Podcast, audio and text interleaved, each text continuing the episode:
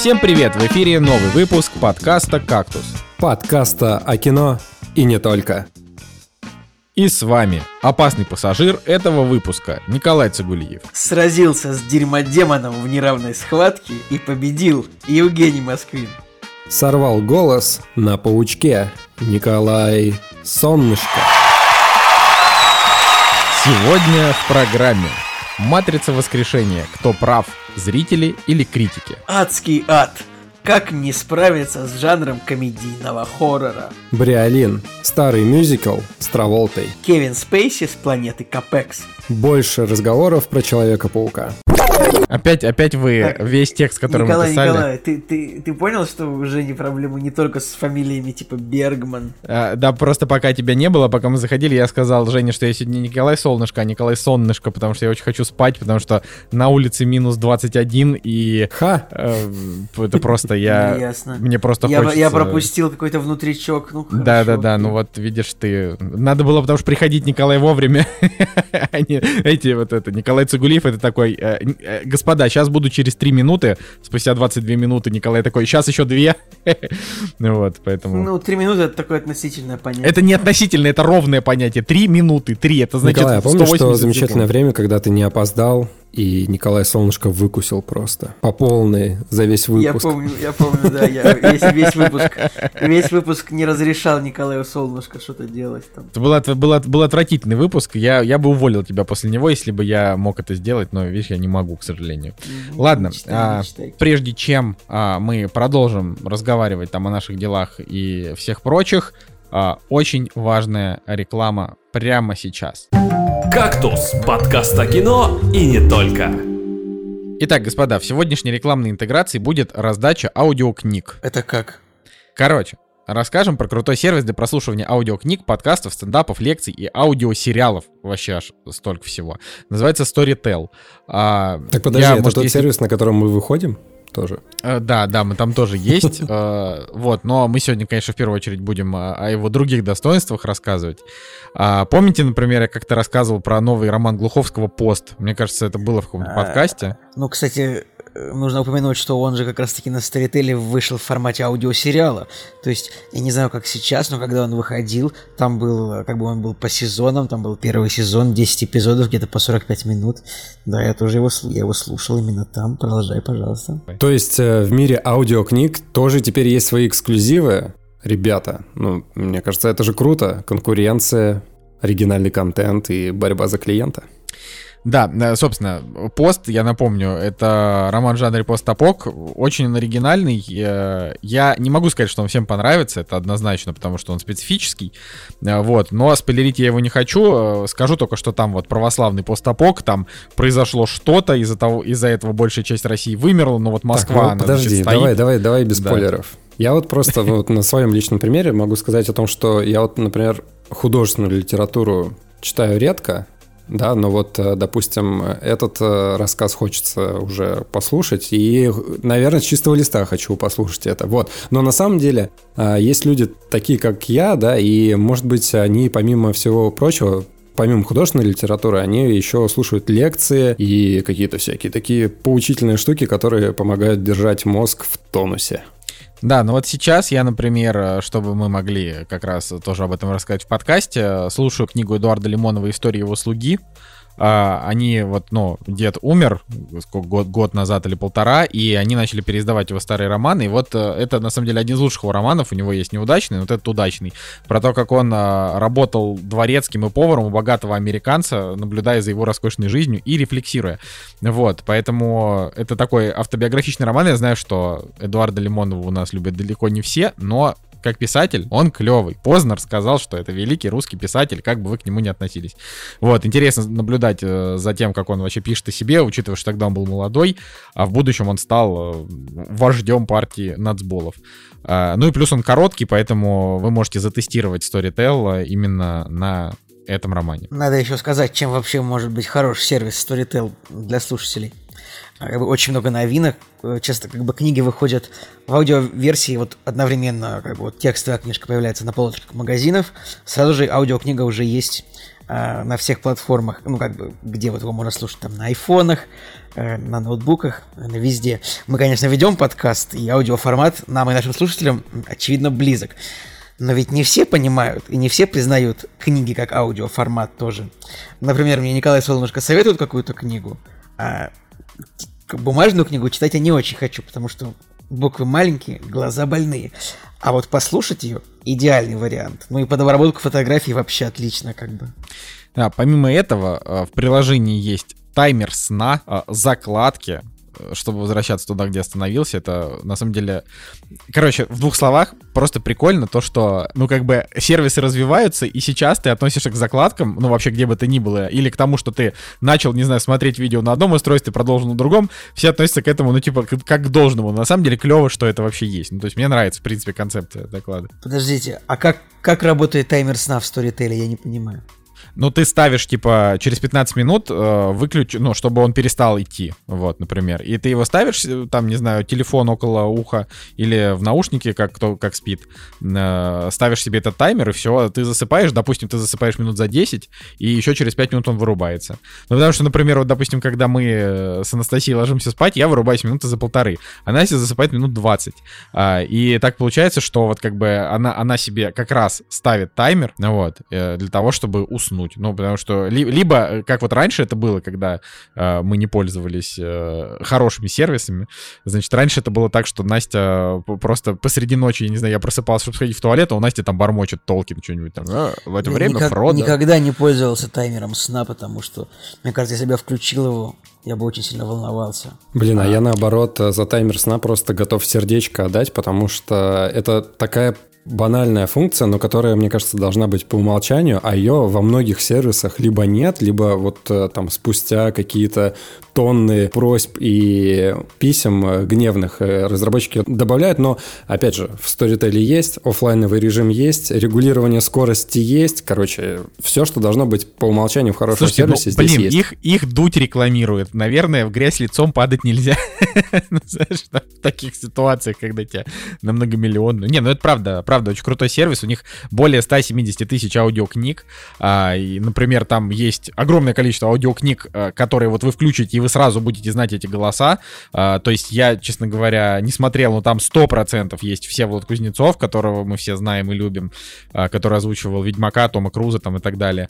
Ну и, собственно, помимо там топовых русскоязычных чуваков, там есть еще англоязычные актеры. То есть если вы слушаете аудиокниги на английском, там есть книги, которые озвучивают Хью Лори, Шон Пен, Мэрил Стрип, а, вот, а из русских э, Сергей Чинишвили, Константин Хабенский. Ну, вообще, на самом деле, если вот, а, если вам, в принципе, нравится слушать, как вот там наши актеры что-то озвучивают, я советую поискать Довлатова и послушать, потому что аудиокниги, ну вот Довлатова, короче, обычно озвучивают очень классные чуваки, там Ефим Шифрин, например.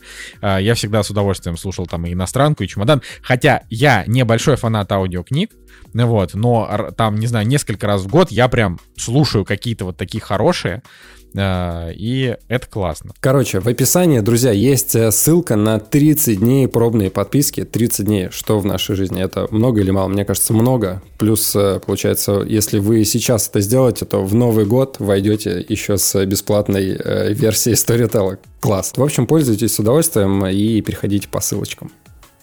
Да, и прикиньте, вот вы просыпаетесь 1 января, хочется что-то посмотреть, но глаза болят после пьянки. Вы включаете себе, как тихо Константин Хабенский читает книгу, а, слушайте его, и вам просто хорошо. Вот, лайфхак. «Кактус» — подкаст о кино и не только. Короче, что хочется сказать-то вообще? Хочется сказать, что это последний выпуск перед новогодним. И, господа, на следующей неделе вас ждет стрим, э, новогодний стрим, в, собственно, где команда Кактуса будет обсуждать лучшие фильмы года. А, в онлайне мы будем э, это все разговаривать об этом, если вы на не нашем можете старом посмотреть. добром YouTube канале. Да, на нашем старом добром YouTube канале мы, конечно же, где-нибудь там это проанонсируем везде, где возможно. Вот, ну и, конечно же, присоединяйтесь, если можете. Если нет, то мы, конечно же, оставим запись и аудио, и видео тоже можно будет посмотреть. Ну вот, ну а так э, решили вот такой экспериментик провести, э, посмотреть, что из этого вообще получится. А, поэтому надеюсь, что вам будет это интересно. Вот. Я бы все равно оставил оставил нам лазейку для того, вдруг стрим не состоится, ну мало ли по какой-то причине, э, не знаю, по причине отсутствия зрительского интереса, или там, я не знаю, по причине там мало ли кто-то заболеет или что. Николай, что- ну отсутствие ребят, зрительского интереса будем- никак не влияет на еженедельную запись подкаста. Да, как-то уже сколько времени. Базаришь, базаришь. Но, тем не менее, друзья, стрим может быть, может не быть, ну, как бы... Николай, мы, мы вырежем вот этот кусок, где ты говоришь, что может быть, может не быть. И... Давайте так, если вы сейчас вот это все слушаете, значит стрим состоится. Если нет, значит не состоится. А, А. как ты можешь знать об этом, типа, за неделю до этого? Ну как за не неделю, ну там за несколько дней. Ну, э, будем сделать э, в зуме стрим. Э, Это, мне кажется, тоже хорошая идея. Короче, как, э, как дела-то ваши? Как неделя прошла? Ой, э, я, наверное, сразу расскажу, почему я опасный пассажир этого выпуска. По- потому что изначально, ну, так получилось, что ну, перед Новым годом у меня, как у фотографа, что-то слишком много работы. И поэтому я не успел по- посмотреть вот «Матрицу», которую хорошо было бы посмотреть, ну, вместе со всеми, чтобы обсудить. А я так подумал, что хочется, наверное, пересмотреть все части перед этим, на всякий случай. Почему бы, собственно, и нет. Но я понял, что эта задача невыполнима. И Как я миссия? буду... Как миссия. А, но и, и- и в выпуске я буду пассажиром. Пассажир это, напоминаю, друзья, вот в этом самом, э, в терминологии нашей. В выпуске пассажир это человек, у которого нет собственного монолога, а, который ну, может только поддержать чуть-чуть какие-то чужие идеологии. А э, если он даже этого сделать не может, то он, я не знаю, кто, безбилетник там или что-нибудь такое. В общем, но, в общем, я собирался быть в выпуске пассажиром, но в итоге я подумал, что я недавно все-таки посмотрел фильм, о котором я чуть позже расскажу. А, а Жека сказал, что я опасный пассажир, потому что есть такой фильм с Траволта, как вы помните, и Дензелом Вашингтоном. А ты кто, кстати, Траволта или э, Вашингтон? Конечно же, я Вашингтон, я хороший такой мужичок, который работает этим диспетчером на станции. Траволта там какой-то слишком токсичный, злой персонаж, по-моему. Ну, он, одно- однозначно он злобный, он вообще-то отрицательный герой там. Ну, в том-то и дело, как бы, просто, мне кажется, злой — это какое-то несовременное слово, сейчас нужно говорить токсичный. Слушай, ну для разнообразия сегодня будет еще и э, добрый относительно Траволта, потому что про Бриолин сегодня тоже поговорим немножко. Вот так внезапно два фильма с Траволтой. Упоминаем сегодня в подкасте, а до этого еще и упоминали тоже два фильма про коротышку. Больше Траволты в нашем подкасте. Полностью Блин, согласен. интересно, а есть, как, есть в, ан- в английском языке какая-нибудь шутка, типа, ну, знаете, вот, например, а, типа, есть такая фраза в английском high voltage, типа, высокое напряжение. Интересно, есть у них шутка про high voltage? Я сейчас погуглю. Типа, это же было бы, это же было бы логично. И это правда. Жень, как у тебя дела? В анонсе такая эпичная фраза, на самом деле, сразился с Дермодемоном. Сразу же возникает ассоциация с догмой. У меня было все хорошо до определенного момента. Я работал из дома на удаленке, это было чудесно, потому что не нужно было вставать очень рано. Все какое-то замечательное было, но в определенный момент все началось с того, что кот сожрал, короче, э, новогодний дождик вот этот вот пластиковый. И, короче, он его сожрал, и это все из него начало выходить, и... Вот это был ад просто. А не то кино, Николай, которое ты посмотрел. Короче, из э, кота вышел этот новогодний дождь, то есть ну, как бы новогоднее настроение уже поперло из кота. И я немножко переборщил, убирая все это, и у меня засорилась э, канализация. Ну, ладно бы, это на самом деле обычное дело, ну, думаю, ничего страшного, но помните, я вам рассказывал, что мы сменили квартиру, и мы все такие, вау-вау, как круто. А здесь как бы ремонт-то старый, и Блин, Джек, Джек, это правда, реально, вот в этих старых домах там очень узкие сральники, но, извините, пожалуйста, за подробность, они узкие, ну, типа, не для человека, а для, типа, если ты хочешь туда выкинуть много бумаги, например, ну, мало какая ситуация произошла, и ты напихал в ту- туалет кучу бумаги, и туалет не всегда, вот в, старом, в советском или даже, а тем более до советском доме, туалет не всегда готов принять много бумаги. Ну, короче, Э, история такая, что... Да, история такая, что э, на самом деле трубы старые, но это ладно, это фиг с ним. Просто самая забавная ситуация в том, что э, сама труба 14-метровая, и она идет э, по периметру как бы всего коридора, всего, всей квартиры. Скажи, а кабель 20 метров, да? Типа, он сожрал. Нет, ну он не 20 метров сожрал, но он там метра, не знаю, ну метр, не знаю, ну короче, какой-то кусок, да. А, и, в общем, я вспомнил наставление Николая Цигулиева о том, что если что-то случилось, можно через там сайт, профи, бла-бла-бла, а, заказать специалиста, который придет и поможет тебе с устранением какой-то проблемы. Я знаю, что... это, это, мы уже, это мы уже к рекламе перешли, я правильно понимаю?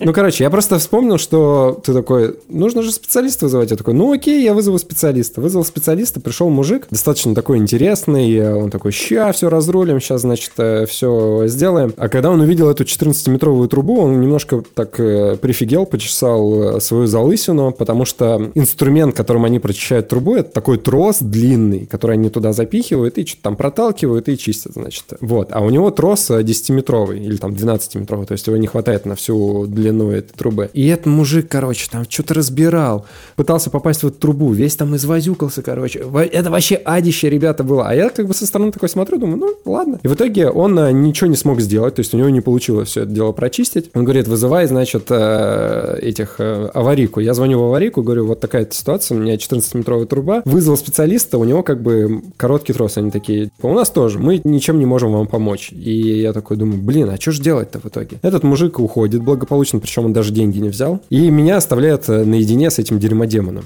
Ребята, я знаете, как все это сделал? Я просто взял обычный вантус И просто спустя 5 минут, э, ну, то есть, условно, мужик там час мучился, там полтора, э, что-то пытался сделать, короче, совсем просто и весь испачкался, весь в этом, короче, вот во всем этом. И я просто беру вантус такой хоп-хоп-хоп, и у меня все проходит. Я себя ну, почувствовал победителем за, по жизни. Ты заплатил, заплатил себе те деньги, которые мужику хотел отдать? Я платил себе, не знаю, хорошим настроением, и даже на следующий день, когда у меня была куча работы, я все равно был просто в потрясающем настроении, потому что я такой, да, я, мать его, справился с проблемой, я решил ее сам. Короче, это было приятно.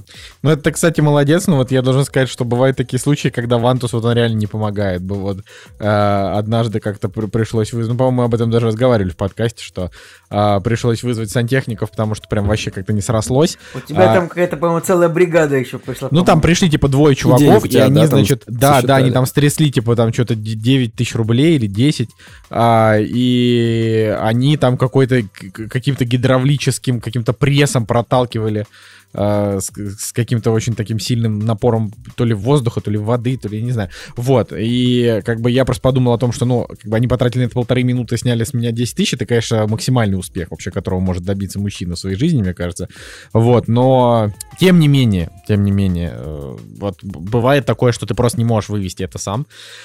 Вот, но чаще Блин, всего... кстати, хотел сказать, вот, вот в защиту новостроек, многие ругают новостройки, вот Жека уехал за новостройки, но в новостройках, например, фу фу фу всегда очень широкие трубы, и, я ни разу не засорял, э, если можно так сказать, ни разу не, попадал в такую ситуацию, вот в отличие от своей значит, советской квартиры, где иногда часто приходится, так сказать, по самый локоть. Э, окунуться. Окунуться, чтобы устранить засор. Ну, ну реально, ну блин, реально узкие просто эти там какие-то, вообще непонятно. Э, да. Вот это подкаст, вот, короче, вот это классно. Спасибо, спасибо, что... Э, короче, блин, это, это на, самом, на самом деле это отвратительно. Если бы я рассказывал такую историю, Николай Цигулиев уже через три минуты бы сказал, ой, как скучно, заканчивайте скорее, остановите его. Вы же сами тут про машины, про, про говно, господи. Ладно, короче, я не буду э, засорять... Э, Ничего, сейчас э, ты про матрицу расскажешь. Не-не-нет, я не буду засорять выпуск тем, как дела у меня. а, я просто скажу, что мы сходили на Человека-паука, э, и тут можно как раз вот несколько, несколько слов, так сказать, э, про Человека-паука. Так вот, я сразу... Как раз у нас на YouTube-канале появился комментарий к предыдущему выпуску, один единственный, там человек написал о том, что э, жду как раз-таки комментарии от э, третьего ведущего. Да, э, так вот третий ведущий это я. да. А, значит, э, ну, по всей видимости, мне Человек-паук понравился сильно больше, чем вам обоим. Я, кстати, вот обязательно послушаю такие, что вы там о нем разговаривали, потому что я так и не послушал. А, простите меня за это. И потому что я тогда просто вероломно ушел и так и не нашел времени. Давай напомним, значит, я 7 на, поставил. Николай 8 поставил. Да, так вот я, я как по, раз... Я, я поставил 8 с шансом, что я еще пересмотрю его в оригинале и пересмотрю его еще раз. Ну, типа, я просто посмотрел его прямо перед выпуском, типа, немножко спешил. ну не то, что спешил, но какой-то был такой напряг посмотреть к выпуску. Я его еще раз пересмотрю, э, и может быть я ему на девятку и поставлю, если вот прям вот решу так, но недостатки фильма все равно я не могу игнорировать. Вот, но он, но он хороший, конечно. Ну, кор- так, все, вы уже поговорили о нем, давайте замолчим, да, и послушаем меня, пожалуйста. Что это за хамство? Ну, это не хамство, это, типа, все, хватит. Дай, Отменяйте, Николай дайте это хамло. Дорогу педагогу, пожалуйста. А, значит, э, я, в отличие от вас, я, правда, я, честно, не слышал, если Николай Цигулиев говорит, что вот 8, даже, может быть, 9, uh, а, согласен. Может быть, Николаю тоже очень понравилось, но, ну, короче, у меня просто отвал жопы случился от этого фильма. Я просто, я вот, я почувствовал себе, во-первых, во-первых, я наконец-то вспомнил, что такое ходить в кино на Марвел, потому что я ходил в кино на все премьеры Марвел в этом году, на Вечных, на Шанчи, на Черную Вдову. Мне все эти фильмы понравились, но вот именно на Пауке я вспомнил, ага, вот, вот за что мы любим Марвел, потому что хоть три, три предыдущих фильма в этом году мне понравились, но про них рассказывать особо нечего. Ну, то есть э, можно рассказать про то, как там что вообще прошло, насколько его интересно смотреть, что угодно, но э, ощущение э, ну, от этих фильмов как просто от такого блокбастера. Вот как мы смотрели фильм э, «Война будущего» или как он называется, только «Война будущего» прям совсем такой средненький, а эти, ну там хотя бы как-то с, с привязкой к вселенной Марвел, поэтому смотреть все равно чуть-чуть поинтереснее, но при этом ни в Шанчи, ни в Вечных, ни в Черной Вдове не было никаких сюжетных поворотов каких-то интересных. Ну, то есть, какой сюжетный поворот Черной Вдове? То, что Таскмастер это женщина? Окей, ничего интересного. Какой сюжетный поворот в Вечных? Это то, что они на самом деле не, ну, роботы? Вечных, никогда не спойлери, во-первых. Ну, да не, ну смотрели. ладно тебе, ну Во-вторых, в Вечных, в Вечных не самый плохой сюжетный поворот, и Вечный, ну, как фильм-то, на самом деле, типа, лучше, чем Человек-паук, ну, ну, просто Типа, Человек-паук, он лучше, потому что это Человек-паук, но как фильм... Я поддерживаю Николая, да. Но как фильм вечный, ну, чуть ли не на голову ну, лучше. Вот просто короче, лучше. Короче, Согласен. вот, э, значит, я вполне могу согласиться с тезисом, что как целостное произведение, все эти три фильма, и «Черная вдова», и «Шанчи», и «Вечные», они, может быть, и лучше. Но они сами по себе — это такие... Э, ну, просто одноразовые, блекленькие такие блокбастеры, в которых что-то понравилось, что-то не понравилось, ну, просто вот, типа, ты смотришь и такой, ну, ок, ты вышел с фильма, ты ему там поставил 7 или 8, а, то есть ты посмотрел такое крепкое кино, опять же, у меня к «Вдове» вообще минимум вопросов, ее очень многие ругают, а мне понравилось, да, и я как бы от всех получил удовольствие, но, опять же, и сюжетные повороты, а в «Шанчи» я вообще не помню сюжетных поворотов, честно говоря, да ну, просто, вот, по-моему, там и даже их и не, и не было, вот, поэтому а, вот Человек-паук, он меня вернул вот в эту вот Марвел историю, когда ты прям реально вот а, ловишь, а, значит, какие-то вот а, яркие эмоции от того, что а, вот это настоящий Марвел, это раз. Во-вторых, а, несмотря на то, что фильм а, не такой целостный, как вот вы, как многие, короче, фильмы Марвел, я на этом фильме получил просто в 700 раз больше эмоций, чем, я не знаю, от большей части фильмов, что я смотрел в этом году, может быть, и в прошлом году. Потому что я смотрел, я успел и поплакать раза три, и поорать раз 7, может, 10. И сюжетных поворотов там типа штук 6 нормальных таких. И как бы, несмотря на то, что фильм, вот он объективно, вот прям объективно, он на самом деле туповат, и сценарий там очень так себе, а, и еще там очень много вопросиков, ну, то есть там реально очень много вопросиков.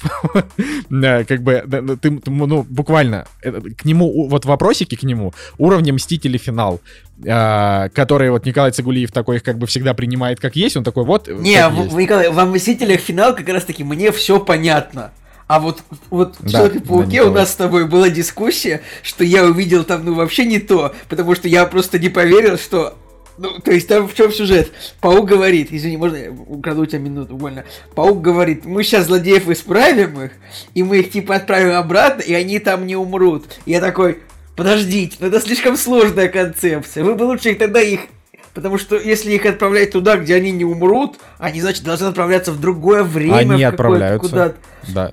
Ну, просто я, я подумал, что еще. они их исправят, и они оставят их, типа, в этой вселенной Короче, жить. Ну нет. Просто потому, что технически отправить уже умерших в той вселенной людей, это что-то какая-то сложная. Да не я, сложно. Короче... Николай, ты вообще не, реально сложно, не так понял. Сложно. Для того, чтобы отправить злодеев, достаточно было нажать на кнопку на этом квадрате.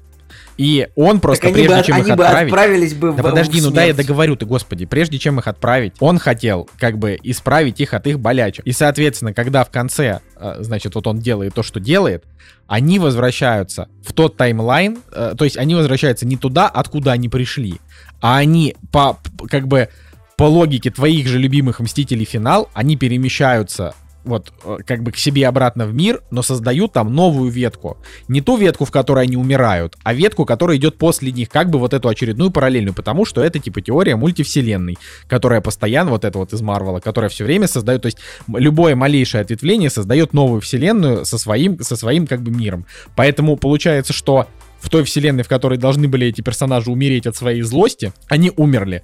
Но конкретно эти вырванные там, сколько их, раз, два, три, четыре злодея, да, а, конкретно вот они возвращаются, и их, возможно, ждет что-то хорошее.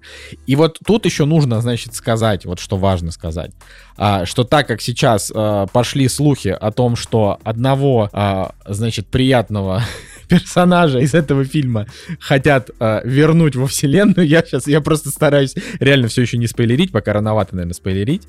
Вот. А, значит, так, уже каст на кинопоиске есть. А вот, короче, вот это я тоже хотел сказать. Каст на кинопоиске, если вы не смотрели фильм, не смотрите. Я, опять же, говорю, я вот, вот блин, ну, блин, на самом деле просто тоже много чего искать про паука. Я как-то вот стараюсь. Короче, это, это уходить. уже не спойлеры. Все, ребят, в фильме Три паука это не спойлер. Все, это спойлер. Это спойлер. Это спо... все, еще. все, в фильме, все, в касте написано. Первыми, первые три актера. Тоби Магуайр, Эндрю Гарфилд, том Холланд. Это, это не официально. Это не так. Это не так. Когда ты смотришь кинопоиск, они там в самом низу. Ну что ты, Николай? Короче, ладно, мы пометим вот этот разговор точно так же в спойлерами, чтобы да вас это серьезно? ни в коем случае не смутило. А сейчас опять говорим, как говорим. Так что пофигу. Короче, Эндрю Гарфилда собираются вернуть. А, значит, и если так, так как мы поняли, исходя из финала Человека-паук нет пути домой, что Веном живет как бы не во вселенной с Томом Холландом, для меня это было открытием, а как бы в еще одной какой-то вселенной. То есть получается, что вселенная Марвел и вселенная Паука с Томом Холландом, то есть вселенная Марвел с Пауком Томом Холландом и вселенная Сони, которая там Морбиус, вот это все, это две разные. И, соответственно, в теории, если они продолжат снимать фильмы про, с Эндрю Гарфилдом, то там как раз будет и Веном, и Морбиус, и так далее, и там Пауком будет Гарфилд. А Человек-паук с Томом Холландом будет продолжать тусоваться как бы во вселенной Марвел, но уже в том виде, в котором тусуется. Это логично. Но тогда я, я требую четвертый фильм с Тоби, э, с Тоби Магуайром. Но этого точно не будет, не. Это, я думаю, не будет. Ну, хотя, кто его знает? Кор- короче... Я не знаю, э, тут явно прям сильно за миллиард сейчас сборы залетят, как бы, почему не продолжать мочить пауков? Мочь, мочить в смысле этого, типа, снимать еще фильмы про всех. Больше пауков. Всем нужны пауки. Очевидно. Ну, это, это превратится в Звездные войны, которые свернули после, э, после Хана Соло, когда поняли, что эти фильмы не собирают денег и никому не интересны. Вот эти вот stories Star Wars. Короче, э, вот мне хочется сказать, что я реально, я не словил ни одного спойлера до фильма, то есть я не смотрел эти сливы с фотками, э, я, не, не смотрел список актеров, но как только я пришел домой, я включаю YouTube, ну просто там, не знаю, чтобы вечером посмотреть YouTube, и там на первой же странице в рекомендациях э, Тоби Магуайр, Эндрю Гарфилд типа, появились Человек-паук нет пути домой. Я такой думаю, вот это уроды! Я думаю, это, это ладно, но я-то только что фильм посмотрел, а вот, ну как же так? Я, короче, просто, я реально Николай, прям может, занялся, может, я кидал YouTube... репорты на все эти видосы, ну то есть... Может, YouTube знаешь, ты посмотрел уже просто? Откуда, блин, YouTube об этом? Ну, короче. Не знаю, это, ты там знаешь, покупал там... билеты, ты покупал билеты через приложение, там они там передают данные э, в YouTube, Google аккаунт, так что типа, ну, не все так просто. Короче, вот, поэтому я еще раз скажу, что я обязательно послушаю, о чем вы там разговаривали. У меня к фильму тоже очень много вопросов с точки зрения там логики. Но, во-первых, мне реально вот этот вопрос, куда там вернули злодеев и прочее, он мне понятен. Мне скорее просто, а, ну, мне скорее, я просто не, не очень согласен с некоторыми решениями в этом фильме. И я все еще считаю, что концепция мультивселенной, она тупорогая. Ну, то есть вот это вот создание новой параллельной вселенной, вот это все, то есть вот эти миллион новых вселенных от... Э, Николай, ну, понимаешь, ну, со сценарной точки зрения, типа, очень проще объяснять, что в каждый момент создается новая вселенная, чем, ну, постоянно корректировать я, то, да, да, я, я согласен, да, потому что, ну, типа, второй раз сериал «Тьма» как бы сделать э, не получится, у Марвел это тем более, потому что у них прям с этим беда. Вот, но я, я, короче, мне это не очень там понравилось в этом плане, но так как я на фильме орал, плакал, смеялся, вообще хлопал, аплодировал э, и всячески вообще там скакал, я просто, для меня это почти фильм года, ну, просто я получил от него огромное удовольствие. Это, это вот невероятно было, когда первый раз там появилось, то есть вот открывается вот это окно и появляется Эндрю Гарфилд, я просто ору во всю глотку, ору просто просто вообще. И там люди в зале со мной тоже орут, и мы все орем, хлопаем, аплодируем. Потом а, заканчивается эта странная сцена смешная, потом раз, появляется второй, и я такой думаю, сейчас, блин, сейчас точно появится, короче, Тоби Магуайр. И у меня просто, у меня просто слезы брызнули в этот момент, понимаете? А, а, как, а когда он поймал эту э, MJ, значит, Гарфилд и тоже там проследился, а когда этот ему спину выпрямлял. Ну, просто это фильм, это реально чистейший вообще фан-сервис, то есть фильма за ним нет, но это фан-сервис, за который просто я, я готов его просто еще раз им деньги заплатить, еще раз на него сходить, просто чтобы э, такое же удовольствие получить. Это такое невероятное единение. Единственное, что испортило это единение, это две какие-то мерзкие курицы, которые сидели от нас слева. Значит, сидели и просто вот, типа, все орут и аплодируют, и они такие, а, а чё, может, тоже надо аплодировать? Блин, я что-то не в курсах. Ой, а что это за тип? Он что, раньше Паука играл? И я такой думаю, эти, значит, две мрази. А, значит... Николай, э... Николай что так грубо? Не, ну блин, они громко разговаривали, они мешали смотреть. Это типа, я их ругаю не за то, что они не в курсе вселенной Человека-паука, ну вы чё? Э, как бы я ж не... Нет, просто вот подумайте, каким-то образом эти, эти, эти, эти две, э, значит, э, хамские женщины, а, они достали билеты ближе к центру, чем мы. То есть они купили их тоже за месяц, или им парни их купили, или как-то, я не знаю как. Но суть в том, что мы сидели как бы в IMAX, а, это был там не первый сеанс, это вряд ли эти билеты были как-то разыграны, я не знаю. Но мы Когда покупали... такой сексист, конечно, конечно, парни им купили билеты в IMAX. Что, женщины могут сами, что ли, купить? Нет, ну в смысле, я говорю, или они, или их парни. Ну, Николай, вот это, типа, это ну, типа. несущественно. Я говорю к тому, что мы купили билеты месяц назад, за месяц до сеанса, а у них были билеты. И, и когда мы покупали этих билетов, на которых они сидели, их уже не было. Это значит, что они каким-то образом смогли эти билеты достать заранее, да? Они на них пошли, и они вообще не выкупали весь фильм, но и они еще это как бы громко обсуждали. То есть в, какой- в какой-то момент уже хотелось им сделать замечание, но они обычно в этот момент замолкали, и ты как бы не, уже вроде и не делаешь. Ну, то есть они просто вот... Зачем они оказались на этом фильме, для какого? Они не получили вообще удовольствия. Как только пошли титры, они никаких сцен не ждали, они встали демонстративно демонстративно ушли, а, значит, с закатанными глазами, что что за говно они сейчас посмотрели. Блин, если бы Понимаешь? я был каким-нибудь пранкером, я бы чисто платил людям, чтобы они покупали себе центральные места на премьерах и бесили, ну, тех людей, вот, типа, которые по-настоящему пришли кино смотреть. Вот это был бы пранк, я понимаю. Ну, это было бы ублюдство, Николай. это, короче... В этом, Николай, а, а когда пранки бывают хорошими, типа, добрыми? Ой, короче, короче, вот, поэтому, кроме вот этих вот, вот этих вот женщин, которые, ну, просто, это абсолютно, вот, а, они как бы, они подпортили, там, не знаю, 10% впечатления от фильма, а, вот, значит, вот, э, они как бы вот, вот, вот они это зло, все остальное это хорошо. И у меня на самом деле мне понравился дубляж. Э, Женя там еще ругал дубляж. Э, мне понравился, потому что потому что там были те же голоса, которые были вот с вот, детства, вот этот голос. Те, те же голоса, но, но там, но там не, не знаю, Джей, Джей Джона Джеймсона очень плохо отдублирован, как бы. Ну, это пофиг. Там, а... Джей, там Джеймисона было очень мало, на самом деле. И, честно говоря, я ожидал от его персонажа большего. Он просто здесь он, он, он прям, неинтересный. Он прям, прям да, сильно. вот он, он сильно прям, слит. Да. Вот, а как бы тот же голос Тоби, тот же голос Гарфилда, тот же офигительный голос э, Зеленого Гоблина. Ну и вообще, давайте, да, скажем, что если говорить вот именно про актерскую игру в этом фильме, то здесь есть как бы вот два актера, э, ладно, три актера, про которых можно сказать, что вот они сыграли огонь. Это, значит, был э, Бенедикт Камбербэтч, это Уильям Дефо и это Эндрю Гарфилд. Вот, потому что, несмотря на то, что Тоби я люблю, он, честно говоря, ну, типа актер, на мой взгляд, не прям такой супер офигительный. Как бы Эндрю Гарфилд, он лучший из трех пауков, лучший актер, да, у него лучшая вообще актерская школа. Он, ну, просто, он просто талантливее, ну, мне лично так кажется. А, при... Ну, это, наверное, правда. Вот. И как бы Уильям Дефо, ну, это просто мясо. Ну, то есть он вот, э, э, особенно когда вот, ну, он просто чистое зло отыграл. То есть он просто чистое зло. Очень круто.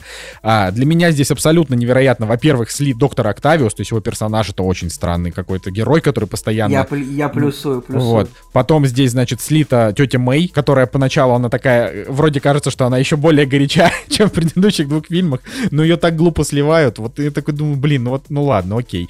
А потом а, для меня слитый Хэппи это просто, ну Хэппи это вообще непонятно. То есть это последний персонаж из Железного Человека, да, который остался в киновселенной Марвел, э, которого, ну, который как бы он классный, мы вообще все очень любим Джона Фавро, и здесь он просто вот не пришей кобыле хвост. Вот. А все остальные, ну, типа там вот, мне, мне очень нравится экранное трио э, Холланда, Зендаи и вот этого чувака, их который Джейкоб Баталон. Э, они все прикольные, э, но именно, опять же, с точки зрения вот актерской игры, они, ну, просто ок. Да, они молодцы. И Том Холланд, я его очень люблю. Он для меня, опять же, лучший Человек-паук, но вот как, как актер, он, он, ну, типа, послабее, чем они все. Вот. И еще тоже вот, э, что надо упомянуть, это то, что потом я уже пару обзоров посмотрел, и я понял, что, во-первых, несколько шуток э, дубляж потерял, например, когда Тоби и Холланд э, убеждали Гарфилда, что он, значит, невероятный, ну, типа... Кто-то говорит, типа, это Amazing Spider-Man. Да-да-да, Amazing, да, потому что он Amazing Spider-Man. А у нас он был новый Человек-паук. Поэтому, ну, короче, это потерялось. Вот. Э, и, ну, мне не понравился вообще Джейми Фокс и его вот эта финальная история про то, что клевый ты чувак, жаль, не черный. И он это говорит человеку, чью как бы девушку он убил, да? Это вообще что это? Ну, типа, я просто, я такой, ну, ладно, я думаю, ну окей, хорошо. Пусть, пусть, если это вам, если вам... Он кого убил? Ну, типа, из-за взрыва из-за взрыва электро, там в том числе погибло... Да а, нет, там больше это... гоблин херачил. То есть она там повисла на паутине в тот момент, когда Гарфилд с гоблином дрался. Этот, это тоже, это так. Но, но началось-то все, катализатором-то был электро, насколько я помню. Катализатором. Что, что она поддержала. Ну, короче. Блин, я вообще не смотрел второй фильм с Гарфилдом, потому что... Потому что мне в тот момент мне показал... Ты В тот момент, типа, я такой, я такой, типа, хайп ушел из этой вселенной, типа я буду ждать перезапуска. И, ну, в целом, вот тогда я не прогадал. Но сейчас, постфактум, я прогадал. Но тогда я не прогадал. Что-то, Николай, ты очень Но прогадал, потому что... Постфактум. Потому что второй, второй паук с Гарфилдом это 8 из 10, я очень его люблю ну, тоже. Мне а, почему, а, почему у него, а почему у него 6,6 Потому что они его порезали, там была проблема с тем, что у фильма слито типа там две из четырех сюжетных линий там слиты, потому что продюсеры просто тупо порезали это прям, причем реально именно тупо. Они, они э, порезали моменты, которые буквально там 3 минуты для фильма, но они бы пояснили несколько важных сюжетных линий. Короче, из-за того, что там продюсеры ничего... В общем, давайте просто вернемся к тому, что Sony ничего не умеют нормально делать. Поэтому уж простите, э, они как бы уничтожили реально вселенную с Гарфилдом, которая была хорошая, э, но второй фильм с точки зрения эмоциональности, с точки зрения его химии вот с девушкой, то есть ни в одном из пауков не было такой химии, как у Гарфилда и Эммы Стоун. Просто вот потому что у них там реально вот это вот вот влюбленность, вот это вот невероятные их э, друг другу вот эти вот искры, которые летят, но это вот очень круто. Типа у Холланда Зинда, и там все прикольно, но они скорее как братюни. А, у Питера Паркера, Тоби Магуайра с э, Кирстен Данст, там какие-то очень странные отношения, где она постоянно ходит с другими мужиками, он типа бесится эту тему. Да, Сэм Рейми просто очень странно написал их эту самую, их love story. Типа вроде они вместе, а потом она такая с каким-то космонавтом приходит куда-то, и такой думаешь, почему? Почему? Что такое? А, решает типа, проверить А Тоби Магуайр такой, или он такой, они что-то тусуются, а потом она такая хоп за ручку с Гарри Осборном. И Тоби Магуайр такой, а, а, а вы чё? Они такие, да мы тусуемся. Он такой, а, и еще были такие вот отыгрыши смешные у Тоби Магуайра всегда, когда вот эти... Ну, просто, э, поскольку этим фильмам там, типа, почти 20 лет, да, вот старым этим паукам, они, как бы, сквозь года, они еще забавнее смотрятся в, в этом моменте. Короче, Николай, я максимально недоволен тем, что ты не смотрел второго паука с, э, с Гарфилдом, это прям обязательно надо делать. Вот, но в целом, так вот, что я хотел сказать-то, опять у нас э, разговор убежал вперед, я хотел сказать, что Джейкоб Баталон, который Нед, а, значит, а, вот я посмотрел в, в обзорах, что там было прям, не знаю, 25 намеков на, на то, что он будет хоп-гоблином. А, но при этом они вообще никак на это в итоге в фильме не вывернули. Но, при, но намеки там есть. Во-первых, цвет его кофты, да, как костюм Хоп-Гоблина. Во-вторых, там что-то какая-то гирлянда с Хэллоуином. В-третьих, вот эта сцена, где он разговаривает с Тоби, и он ему говорит, что его там друг хотел его убить, поэтому он погиб. Вот, и это все, ну, короче, это вот, это прям такие неприкрытые Николай, намеки. Николай, гораздо, гораздо интереснее будет, если вот после, после всех этих намеков они сделают Хоп-Гоблином Флэша Томпсона. Ну, Флэш типа Томпсон, на самом деле. Второго их друга. Типа Такой дурной здесь. Ну вот, ну и, конечно, да, надо сказать, что Зиндая, правда, супер милая. То есть, э, очень она приятный персонаж, э, но как бы между ними вот э, между МД и Паркером в, в этой вселенной такого, как вот у Гарфилда и Эммы Стоун, такого нет. Ну, про- просто вот второй раз уже, мне кажется, тяжело будет повторить, потому что там была такая любовь, что вот когда ты смотришь финал вот второй части, ты прям тоже сидишь весь в слезах, тоже думаешь, вот это, это сильная сцена, типа. Вот. Я думаю, что тут накладывается то, что персонаж Гарфилда, он все-таки чуть старше кажется, ну, то есть, наверное, есть чуть старше, чем персонаж Холланда и Зиндаи, которые типа, йоу, мы подростки, мы поступаем в институт, мы, мы в универ поступаем. Ну, да. ну и как-то вот это... Ну, это на самом ну, деле, в фильме с Гарфилдом там был тот же возраст, просто, да, это ты уже просто Правда, забыл, правда да. тот же? Они тоже там были, да, типа такие, они там заканчивали школу, были в этих вот, был там выпускной класс, ну, короче, это все тоже детский сад, когда паук выглядит, типа, ему там хорошо за 30. Ну, типа, Том Холланд больше всех похож на школьника, типа, ему сейчас 25 там и так далее. Вот, и, в общем, все, что я хотел сказать.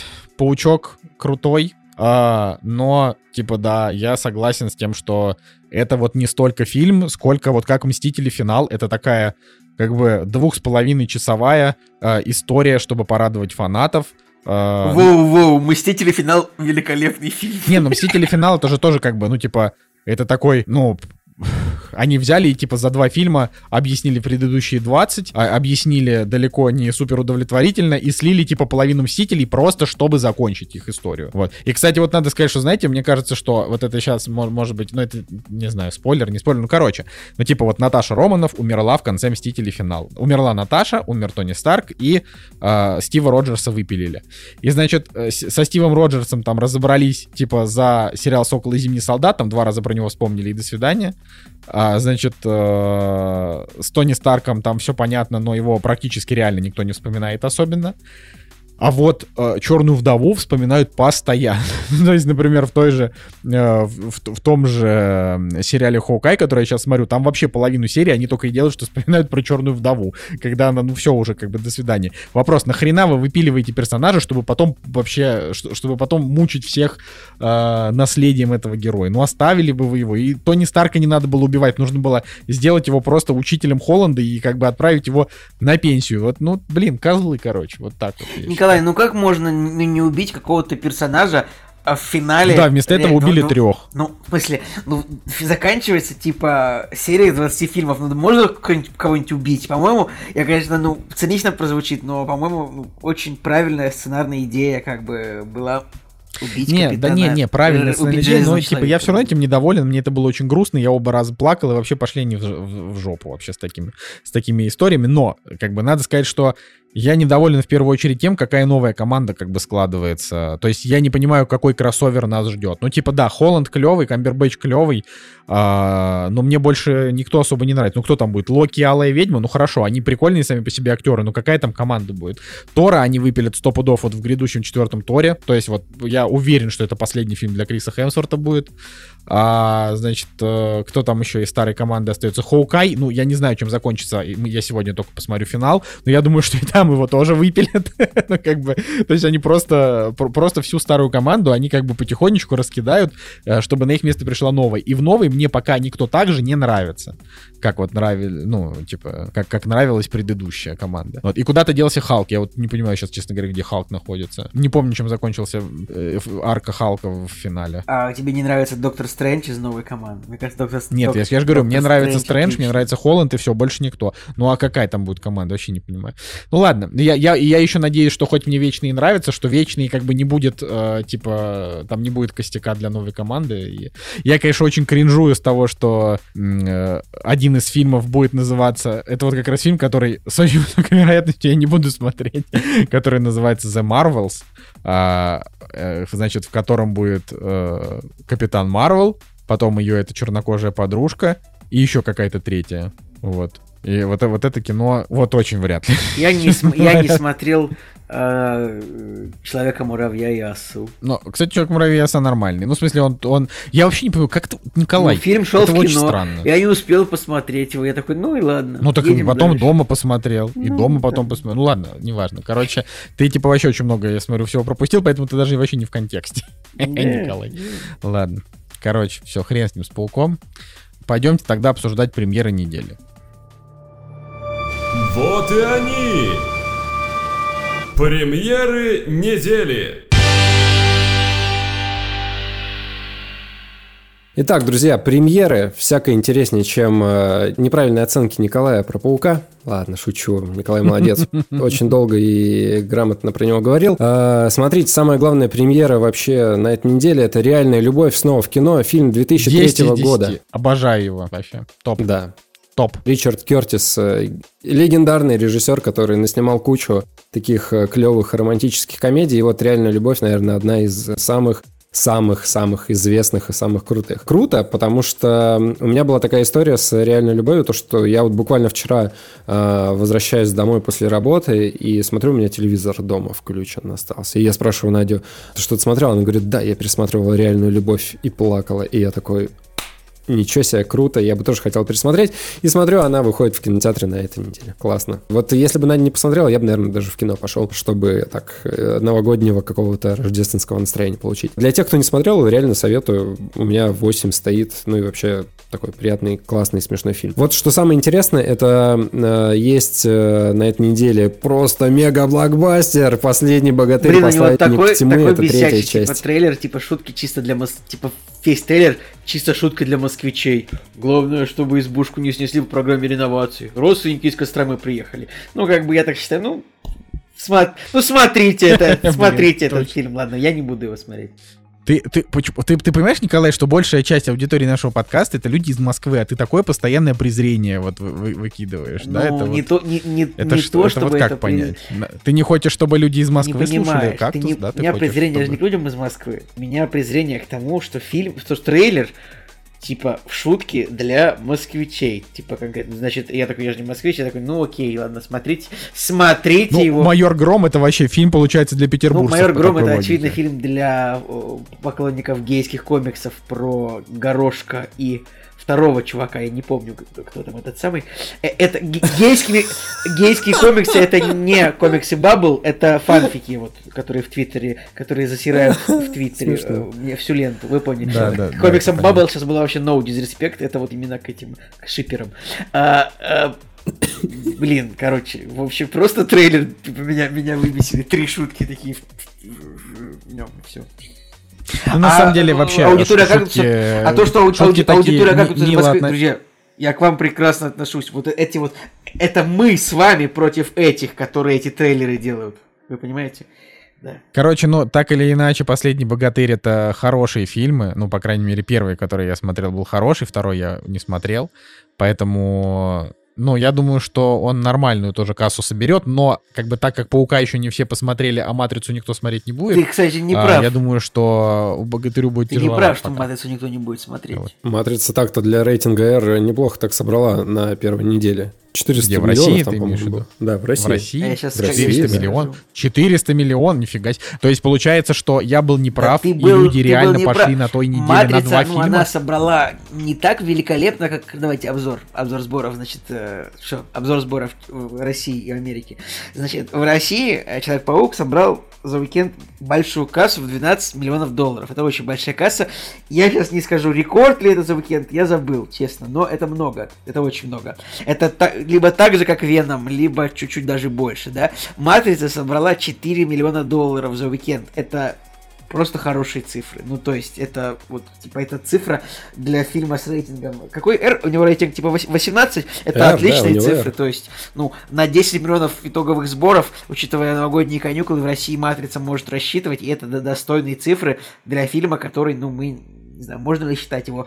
Его пока сложно считать его кассовым хитом, потому что в Америке он начинается вот сейчас, и я от своего прогноза не отказываюсь. У меня есть прогноз, он был сказан в прошлом выпуске, что-то типа 400 миллионов я ему предсказал, да.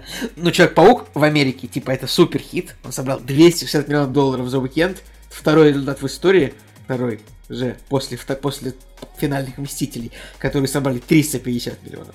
Ну, то есть, большой результат. Матрица, как бы, то есть, в России Матрица собрала в три раза меньше, чем Человек-паук за первый уикенд.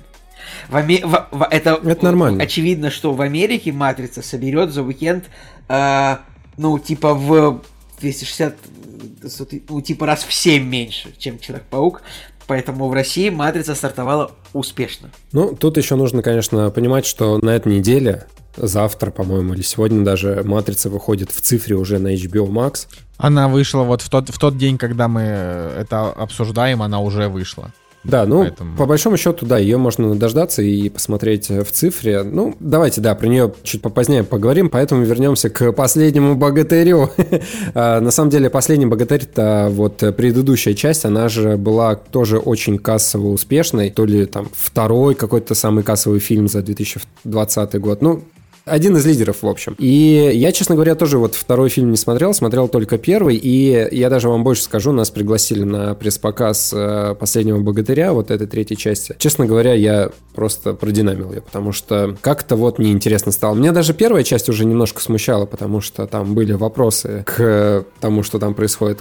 У второй еще ниже оценки. Третью меня так заколебал этот трейлер, и одна фраза по программе реновации снесли. Как можно было положить огромный болт э, на актерскую игру и произношение этой фразы? Ну, потому что в трейлере вот эта фраза звучит...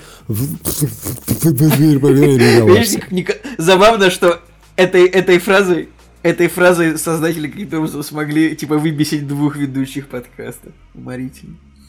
Ну, короче, как-то вот все, не знаю, Гарри Харламов, который там... э, Колобок. Колобок стран... Ребята, как-то вот не то. Хотя знаю несколько людей, которым последний богатырь просто до без ума нравится. Вот прям. Прям они готовы на него несколько раз ходить. так что тут как бы не всем угодишь. А, смотрите, есть еще Зверопой 2. Тоже у нас получается сиквел. Ну, там у нас был триквел, здесь сиквел. Я вот первую часть не смотрел. Но я посмотрел трейлер второй части, и вы знаете, меня трейлер немножко так шокировал с технической точки зрения, потому что, помните, э, была такая реклама Хоббита о том, что будем в 60 кадров в кино показывать супер плавно все и так далее. Вот, и я, значит, смотрю трейлер э, Зверопоя 2, и там какая-то супер плавная анимация. Какая-то вот прям нереально плавная. Очень странный эффект от э, просмотра картинки. Я такого, честно говоря, не видел. С технической точки зрения меня немножко так шокировало. Ну, Зверопой, я смотрел первую часть. Это очень даже, очень даже неплохой мультик для тех, кто любит песни. А, как бы для таких вот людей, как я, которые, ну, типа, не прям сильно любят, наверное. Ну, он- они он же там поют, по- типа, ну, насто- типа известные песни, не оригинальные. Но да, но они там поют известные песни, поэтому это норм. То есть это вот не та история, когда вот как было с фильмом. Блин, э, Тик-Так Бум «Тик-Так вообще Бум», да, балдежное и- кино. и Эндрю Я сейчас думаю, что через время я бы даже пересмотрел его вообще. Он там такой хороший Эндрю Гарфилд, вообще скучный. Ох, а я не успел Не, посмотреть. Эндрю Гарфилд очень хороший. Что ты говоришь? Я не успел А. посмотреть, и я понимаю, что Жека, Жека ждет нам его сказал, пацаны, топ кино вроде давайте смотреть и не посмотрел. Это как, Да. это как Да, организовать не тусовку да. Я- я- я два часа. Я два часа в ночь мучился, в ночь, потому что я, вст- я, я спал пять часов в этот день, а, потому что ну, нужно было перед подкастом посмотреть Тик-Так-Бум, а Жека такой, «Э, А я получил искреннее удовольствие. Сори. Не, ну Ой. хороший же фильм. Очень хороший фильм. Очень хороший. Ну мне, вот, мне, он, мне, мне- мне он не понравился так, как понравился Николаю.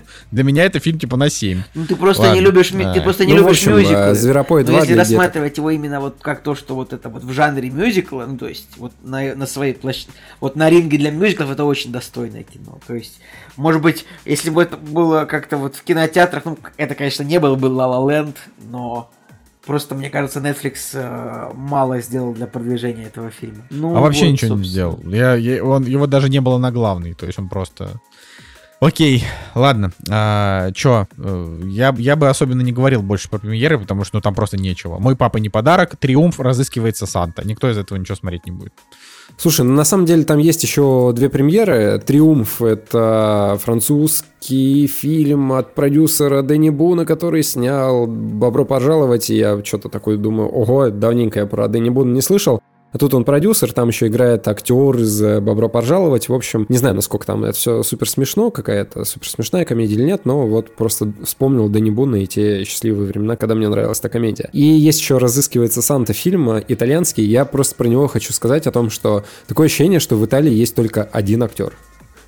Потому что какой итальянский фильм я не посмотрю, к- там трейлер, который выходит. Это наверное, мужик из мужик. идеальных незнакомцев. Он играет везде. мужик, я так, я так и думал, что это о нем речь. Смешно. Как называется фильм «Разыскивается Санта»?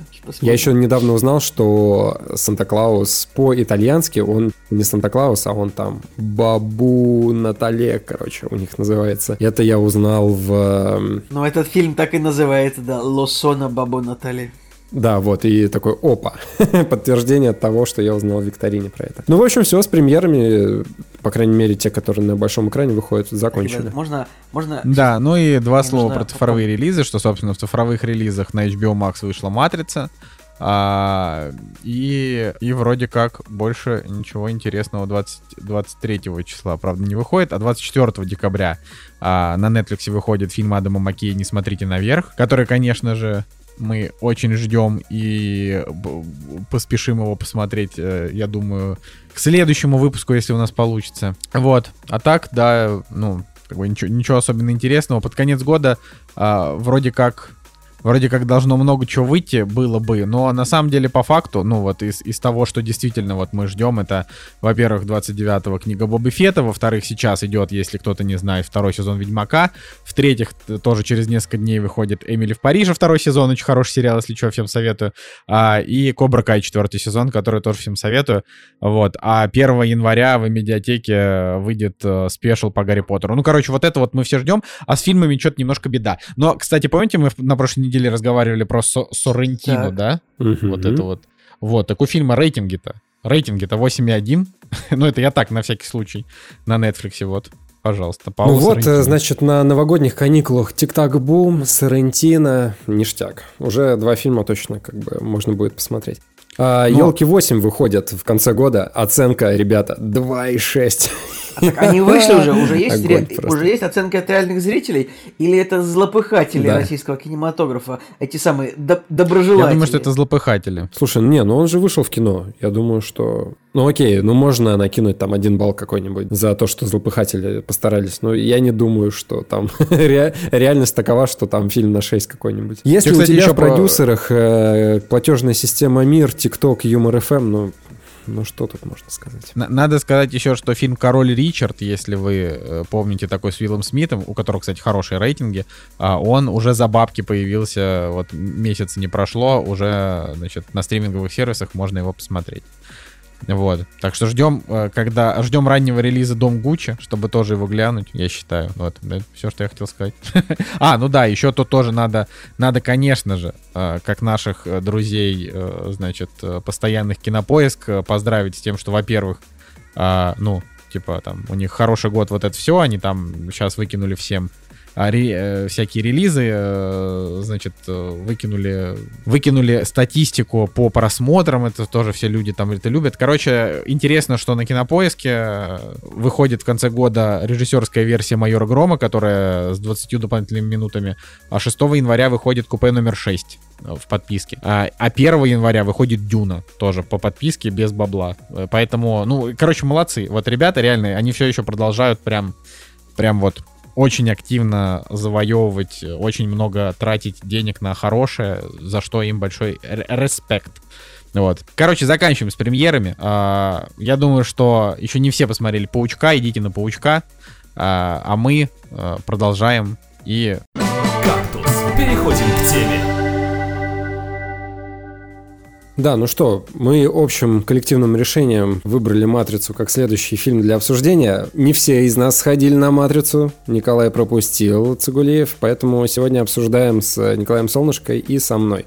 У нас немножко разные мнения по поводу фильма, и, наверное, от того будет интересно послушать вообще наше мнение. Итак, э, четвертая «Матрица» у нас вышла. Фильм, который на самом-то деле очень быстро в производстве отстрелялся, то есть они его сделали условно за год. Не знаю, какой у них там предпродакшн был, но с момента анонса, съемок и вот э, того момента, когда он появился в кинотеатрах, ну, примерно год прошел. И это немножко так настораживает. Потом вышел трейлер, и трейлер тоже немножко такой странный был. Потом, э, значит, появилась куча постеров, и это тоже такие постеры, которые не совсем как бы крутые были. И тут всеобщее настроение, оно такое было немножко под сомнением, потому что, с одной стороны, вернулись частично старые актеры, вернулся режиссер, а вот по промо-материалам все как-то странно было. То есть, с одной стороны, трейлер первый, он как-то что-то, может быть, и цеплял, но вопросики оставались. И второй такой важный фактор это то, что фильм выходит на цифре спустя неделю проката.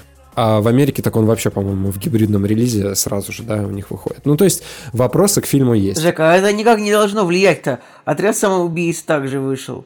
но он, конечно, провалился. Но Дюна тоже вышла сразу э, в Америке, как бы. Не, подожди, а Дюна Да. сразу реально вышла? Или все там, они там все-таки повоевали как-то? Нет, и... по-моему, Дюна одновременно вышла на HBO Max, поэтому, ну, это не должно как-то... Ну хорошо, окей. Ну смотри, допустим, Дюна вышла тогда одновременно. То есть там Дэнни Вильнев, он немножко вонял на эту тему, потому что он хотел, чтобы э, цифра все-таки подальше была. Но сейчас как бы кинотеатры, они более-менее вернулись э, в такой режим, когда можно бабла собирать. А когда Дюна выходила, еще какая-то неопределенность была, и можно сказать, что вот эта гибридная схема, она так по рельсам шла, да, и, не знаю, с «Матрицей» можно было бы как-то по-другому поступить, но нет, да, вот решили так сделать. Для меня это все-таки немножко настораживает, потому что вот выпускать сразу в цифре, значит, что-то, возможно, не так. Может быть, как-то просчитали, что не доберут в кинотеатрах, не знаю. Ну, э, в общем, так или иначе, нужно ли было вообще снимать четвертую часть? Потому что сколько у нас времени прошло вообще с момента, как э, последняя третья часть была? То есть уже очень много времени прошло, актеры постарели, даже режиссеры сменили пол, короче, очень много всего произошло. И самое печальное, что в четвертой части сменилась э, команда, которая снимала оригинальные картины и которая вот э, теперь ра- работала над четвертой частью. Потому что там э, и операторы другие, и художники-постановщики. Наверное, только остались каскадеры, и кто-то вот один там, по-моему, из старой команды остался. И это печально. Это меня больше всего опечалило, потому что вот я сразу скажу, что когда фильм закончился, наверное, главная претензия вообще у меня к фильму, к четвертой части, это то, что если вот я первую часть любил за ее выверенный просто экшен, за невероятную какую-то крутую постановку, когда все настолько четко в кадре происходит, настолько стильно, классная музыка, классные действия, классная боевка, то в четвертой части вот эта экшен составляющая, она просто превратилась в какую-то кашу, которая неинтересна. Смотрите, там есть э, момент, где происходит драка в поезде. Говнище полное. Просто что там происходит? Какие-то драки. Это все непонятно. Это все не стильно. Это все неинтересно. По сравнению с тем, что было раньше, когда перестрелка или драка это было какое-то событие. Да даже в третьей, второй части это продолжилось, и там было это интересно смотреть. То есть там даже масштаб увеличился, и в какой-то степени там даже еще интереснее было. Здесь это вообще просто вот можно в корзину спустить и погрустить на эту тему. Ну, то есть реально похоронить э, экшен в четвертой матрице. Да, там есть пара, пара, реально буквально несколько моментов, когда, ну, что-то, какие-то зародыши интересных э, действий происходят. Но это настолько мало, это настолько блекло по сравнению с тем, что было, поэтому с этой точки зрения это печаль. Второй момент, который мне не понравился, это новый Морфеус. Ребята, вот э, сразу же были вопросы, когда вышел трейлер, а не позвали Лоуренса Фишборна, у нас э, сменился агент Смит, и если с агентом Смитом все еще более-менее как-то нормально, хотя, опять же, старый актер, который был до этого, ему даже кричать не нужно было, он всем своим видом, условно как Уильям Дефо, да, вот ты смотришь на него, и там уже вот эта вот ненависть, э, которая преисполняет персонажа, ее можно было читать по глазам, по губам, По голосу. по любой детали. А здесь как бы все хорошо, но это не то. Но это ладно, это еще более-менее приемлемо было. А вот новый Морфеус, это, конечно, печально. Он даже не обоснован сюжетно в этом фильме. То есть убери этого персонажа, и четвертая матрица не потеряла бы ровным счетом ничего. Он абсолютно не нужен. Там есть кадр, когда показывают э, статую памяти старого Морфеуса такого оригинального. И вот нужно было так и оставить. Введите там, не знаю, цифрового какого-то другого персонажа, который какую ну, роль бы этого персонажа э, влиял, но как бы в другой оболочке. Это было бы намного интереснее. А здесь э, как бы главная проблема в том, что э, вот уровень пост-иронии, который задает э, фильм, он вначале приемлемый и адекватный, но фильм идет 10 минут, 20 минут, 30 минут, а они все не останавливаются на, этой, на этом юморе и на этой пост-иронии, и не останавливаются, не останавливаются, не останавливаются, и это уже становится излишним. Это как бы начинает идти фильму во вред, и в итоге э, квинтэссенция вот этой пост-иронии и ненужности, она э, сталкивается в точке вот этого нового Морфеуса. Я не знаю, на него просто смотреть было неприятно. А это, кстати, актер, который играл главного злодея в Аквамене, которого черная мама была. Вот в Аквамене самое блевотное, что было, это вот этот персонаж. Я ничего плохого про актера не могу сказать, но что черная мамба, это адище было. Блин, зато как, этот как актер, такое вообще очень- можно было придумать? Очень достойно в «Хранителях» играл. Ну, у него там очень интересная роль в сериале. А, как бы Так я и говорю, у меня как бы к актеру, может быть, и нет претензий, но вот э, к персонажу и относительно какой-то части подачи, ну да, это было странно. Короче, вот Морфеус, экшен — это минус. Ну давайте теперь э, про плюсы поговорю и скажу, что мне понравилось. То есть мне просто нужно было про минусы сказать и уже отцепиться от этого, потому что у фильма определенно есть проблемы. Вот от этого никуда не деться. Но у фильма есть и плюсы, потому что я вот на самом деле пошел в кино, и вот уже и оценочки появились, и сначала у него было 7, а потом вот так вот резко упал. Не было у него 7. Не было. Он 6,8 начал. Было 6,8, Я- потом я- я 6,5, здесь потом встану. А, 6,3. подожди, может быть, у 6,4. него... на- на- на а, Стой, стой, стой, да, у него, у него была на MDB семерка, причем на, на MDB у него На была... MDB было была 7,4, семерка, на да, на семерку ни разу не вошел, это правда. Да-да-да, на MDB, сорян. Ну, в общем, да, я сначала на MDB смотрел, потому что там оценки первее почему-то появились. Вот, и я такой думаю, ну ладно, 7, а потом смотрю на кинопоиске уже 6, и что-то вот все так падает, и падает, и падает, и общий как-то настрой, какие-то комментарии, и я уже сам немножко так скептично ко всему относился. Но, значит, я прихожу в кинотеатр, э, мы еще в оригинале, кстати, смотрели, очень мало сеансов было с субтитрами, супер мало. Я даже не припомню, когда даже выбирать не из чего было, и пришлось идти на относительно дорогой сеанс. И мы, значит, приходим, и начинается фильм, и я, значит, так скептически настроен, а начало, которое преподнесли создатели, оно мне понравилось. То есть идея изначальная, которая была там заложена, она была крутая. И я даже для себя понял, что даже я бы, наверное, снимая и придумывая четвертую часть «Матрицы», я бы поступил точно так же. Сейчас будет небольшой спойлер, ре- ребята, если не хотите таких сюрпризов, можете немножко промотать. Но самый классный сюжетный ход — это то, что «Матрица» сделала Томаса Андерсона создателем «Матрицы». Это было очень круто. Ну, то есть поместить его в «Матрицу» так, чтобы он стал геймдизайнером игры «Матрица», и они как бы это в фильме обыгрывали, и как бы пост-ирония и вообще весь юмор, он строился именно на этом. Весь вот этот уровень пост-иронии, который связан с э, тем, что сам Нео его сделали создателем Матрицы, это было круто. Мне вот это понравилось, классная идея, но э, ее не очень сильно развили, то есть э, можно было бы, может быть, как-то еще на эту тему как-то поиграть, а там, с одной стороны, гениально и смешно, а с другой стороны, немножко глупо, потому что, то есть, он как бы создает игру, а из этой игры сбегает персонаж, и, короче, вот там появляется какой-то немножко уровень бреда, который меня уже э, так немножко насторожил. Вот, но сама идея, она такая, она смешная, и там вот весь такой юмор, он э, ироничный, и все было замечательно, но потом не смогли вовремя остановиться, и вот эти вот смехуёчки уже, они были лишние. То есть э, надо было как-то больше э, уже в серьезные щи окунуться, а не стараться дальше отыгрывать что-то непонятное. Вот, но, конечно, нужно сказать, что в середине фильма он все-таки становится более-менее серьезным, там происходят определенные действия, и самое печальное, вот третий минус, наверное, да, даже так, может быть, не третий минус, а с одной стороны это плюс, а с другой стороны минус. То, что Вачовски, Лана, она сконцентрировала историю на отношениях Нео и Тринити, то есть это главная движущая сила это- этого фильма, и этому уделяется внимание, то есть там э, есть ответ на вопрос, почему эти персонажи появляются, почему они так важны для Матрицы, как бы зачем нужно было их воскрешать и так далее, и так далее. То есть у нас четвертая часть «Воскрешение» называется, и они как раз-таки поясняют, зачем нужно было воскрешать старых персонажей. И как история любви, как история, их заключительная история, это круто. Мне понравилось, то есть нормально все было. Но вот э, с точки зрения продолжения той трилогии, которую мы любим,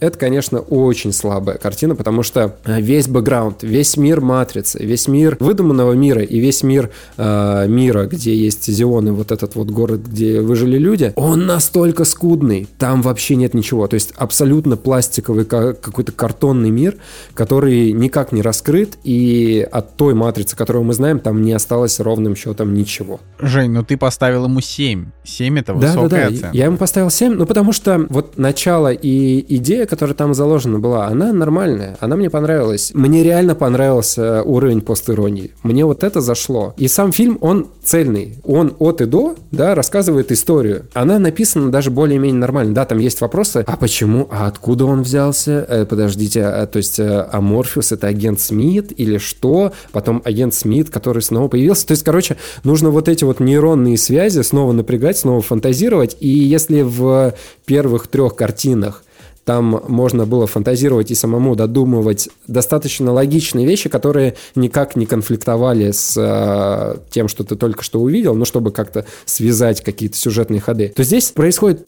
тот же самый процесс, но вот эти вещи, они начинают уже конфликтовать, потому что а зачем, а почему теперь нету телефонных трубок, теперь они через зеркала путешествуют, а как это связано вообще, как они там выходят, перемещаются и так далее. Ну, то есть, э, таких вопросов, которые мне кажется, создатели такие, так, а вот, вот здесь будет так, а почему мы это оставим на втором плане? Потому что главное нам показать Нео и Тринити. Нео и Тринити, кстати, в этом фильме крутые. Мне они очень понравились, и э, здесь, конечно же, Нео, он э, абсолютно другой. Ну, то есть, представьте, там, прошло столько-то лет, он в депрессии, там, и так далее, и так далее, потом его воскрешают, и плюс еще он уже постарел, там все постарели персонажи. Понятно, что вы не увидите такого крутого Нео, который был в первых трех частях. Но вот э, ты смотришь на него, и и Киану Ривз точно так же как-то воспринимается в этой роли. Ну, то есть, э, у меня к нему нет претензий, он достаточно органичный смотрится. То есть, претензия была в том, что у него образ бомжа и образ, который кочует из Джона Вика из фильма фильм.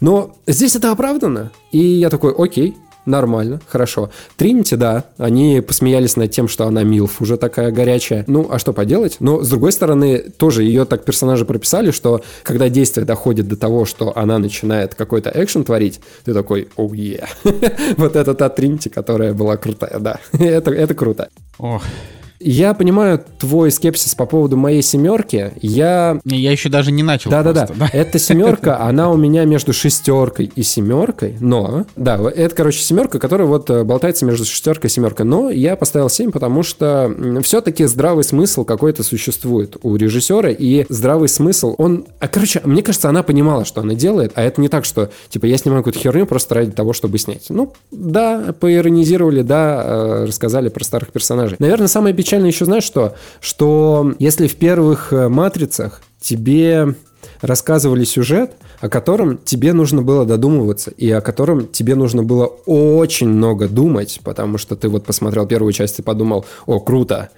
все так на поверхности вроде лежит, а на самом деле история просто адски глубокая. То есть э, потом ты смотришь вторую, третью часть, и там оказывается второй этаж, третий этаж, и это все оказывается связано между собой очень круто. А здесь тебе в лоб просто берут и дают ответы на те вопросы, которые как бы были скрыты за какими-то э, там, смыслами, за какой-то занавеской, ну, которые не так явно были до этого открыты.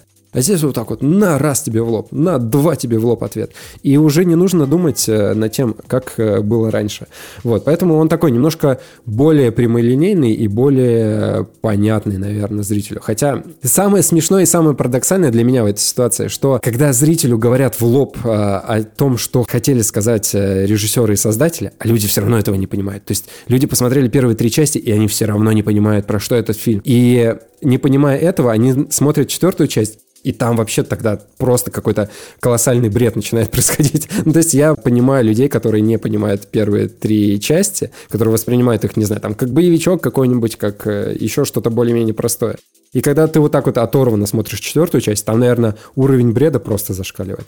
Ну и последнее, что я хотел сказать, чтобы уже передать тебе слово, потому что я уже очень много говорю. Я все-таки к семерке склонился еще потому, что в конце, после титров, есть охренительная сцена после титров. Просто она меня разорвала вообще. То есть а, там к фильму не имеет никакого отношения. То есть там а, показывают а, разработчиков, которые придумывают идеи для игры. Ну, то есть, опять же, пост-ирония над а, создателями четвертой матрицы. Вот, но они пускают шутку про котиков, и она очень смешная. Не знаю, я вот прям в голосину там посмеялся, как э, на Человеке-пауке, когда увидел э, там Эндрю Гарфилда, я там тоже в голосину крикнул. А здесь шутка про котов. Она очень трезвая, она очень смешная, и она, мне кажется, так достаточно ярко говорит о создании вообще четвертой матрицы. Вот, все, передаю тебе слово, у меня 7. Я недоволен, не рад, не разочарован. Ну, Посмотреть стоит, но это уже, конечно, абсолютно не то. Ну, ладно, лучше бы мы, конечно, это в форме диалога обсудили, чем в форме монологов, я считаю, но я не, я не буду так долго рассказывать. Я могу так сказать. Вот для меня «Матрица воскрешения» — это вот что-то на уровне Эзайлума. То есть это прям, это настолько глубокое говно, что мне вот, вот вплоть до того, что мне прям чуть ли не жалко времени на него потраченного, что на середине фильма я сидел и просто, ну, я просто поверить не мог, какая же это параша. Ну, то есть я вот, вот я на, на полном серьезе, «Матрица воскрешения» хуже, чем «Веном», хуже, чем, я не знаю, ну, типа, хуже, чем очень много из того, что я смотрел. И вот, и я здесь хочу сказать о том, что я не буду спорить с Жениными тезисами на тему сюжета. То есть мне показалось, что сюжет э, абсолютно примитивное говнище. Но, как бы, мы можем принять это просто как факт, что вот есть сюжет, в котором они придумали вот э, то, что там произошло дальше с миром, э, и так далее, это окей. Э, э, абсолютно там ничего, ничего интересного не случилось, они половину вообще не рассказали. Э, они очень вяло описали лор, очень вяло. Э, они ввели кучу персонажей ради ничего. Ну, то есть это вот, вот именно такая вот история о том, что это как бы фильм, вот он не удался со всех, на мой взгляд, сторон, вообще просто со всех сторон. Но если мы говорим про то, что вот сюжет, допустим, вот Джека говорит нормально, классно, мир, вот это все, Лана Вачовски сделала все как бы осмысленно, допустим, я еще уверен, что через месяц the Crap выпустит видос, в котором он там расскажет 257 пасхалок из э, Матрицы Воскрешения, после которой все такие будут, о, сколько клевых отсылок, ну потому что они тут и правда есть, я даже какие-то я заметил. Но для меня, в первую очередь, фильм э, ценен, когда вот люди подходят к нему с любовью. Вот по факту в одну неделю вышли «Матрица воскрешения» и «Человек-паук. Нет пути домой». Это два фильма одного поля ягоды. Это фан-сервис э, для тех, кому хочется погрузиться, да, как-то немножко поностальгировать и так далее. Если «Человек-паук» — это меньше, менее целостное кино, но оно сделано с любовью, видно прям с какой любовью оно сделано, с какой аккуратностью, с какой вот такой нежностью даже оно сделано, то «Матрица воскрешения» — это как будто насрали говна, и, э, и вот насранное говно ты смотришь, простите, два часа. Я не могу, у меня просто ни, никаких больше ассоциаций, потому что, окей, я говорю, вот мы сейчас просто забываем про то, что у фильма, на мой личный взгляд, абсолютно провальный сюжет, потому что, возможно, кому-то он может и понравиться, неважно. Важно то, что этот фильм, то есть вот буквально от макушки до пяточек всем его создателям было на него так насрать, вот, наск... вот, вот просто вот э, шпиль э, в Солсбери вот э, умножьте на 3, и вот оттуда сбросьте вот, то, вот, вот плевок, насколько было наплевать. Потому что фильм, он, во-первых, он отвратительно снят. Он просто, вот он реально снят дешево, как изайлумские фильмы. Там нет нормальной красивой графики. Для 2021 года это какой-то позор. А, там нет ни, одно, ни одной нормальной сцены драк. То есть это, это буквально, мы пересмотрели первую «Матрицу», а, перед четвертой и посмотрели еще несколько таких больших аналитических видосов, типа в чем там суть матрицы и прочее. Ну, просто мне захотелось, типа, что-то, я не знаю, как-то снова погрузиться в этот мир, но мы не успели досмотреть вторую и третью как бы полноценно, но мы там посмотрели все вот эти вот а- анализы. А, просто перед четвертой, чтобы там не, не плавать, короче. Вот. А, и а, по итогу вот абсолютно неважно, любите вы «Матрицу» или нет, этот фильм, он к «Матрице» вообще никакого отношения не имеет. То есть вот это, это просто, это, это фанфик дешевый, с плохими актерами какими-то, похожими на Киану Ривза и Кориан Мосс, просто какими-то, ну это, кажется, это не они, потому что я не представляю, как люди главную франшизу своей жизни превращают в такой кал. Во-первых, Кориан, ну, то есть вот все экшн-сцены здесь выглядят так, что когда Нео снова обретает свою силу, он бегает, в него стреляют, и он делает движение руками, типа вот как, знаете, вот это вот выбрасывание пальцев вперед. Это реально, он делает это шесть раз, потом одна сцена на мотоцикле, и все. Это все экшн-сцены. Потом есть одна ужасно, невероятно унылейшая драка, где Киану Ривз вспоминает кунг-фу. Просто я, я... Вы понимаете, что все настолько плохо, что я на середине фильма, я чувствую, что, ну, то есть я очень зеваю, у меня начинают клепаться глаза. Я не уснул на фильме, потому что я такой, нет, ты не уснешь, ты будешь высмат- смотреть это до конца.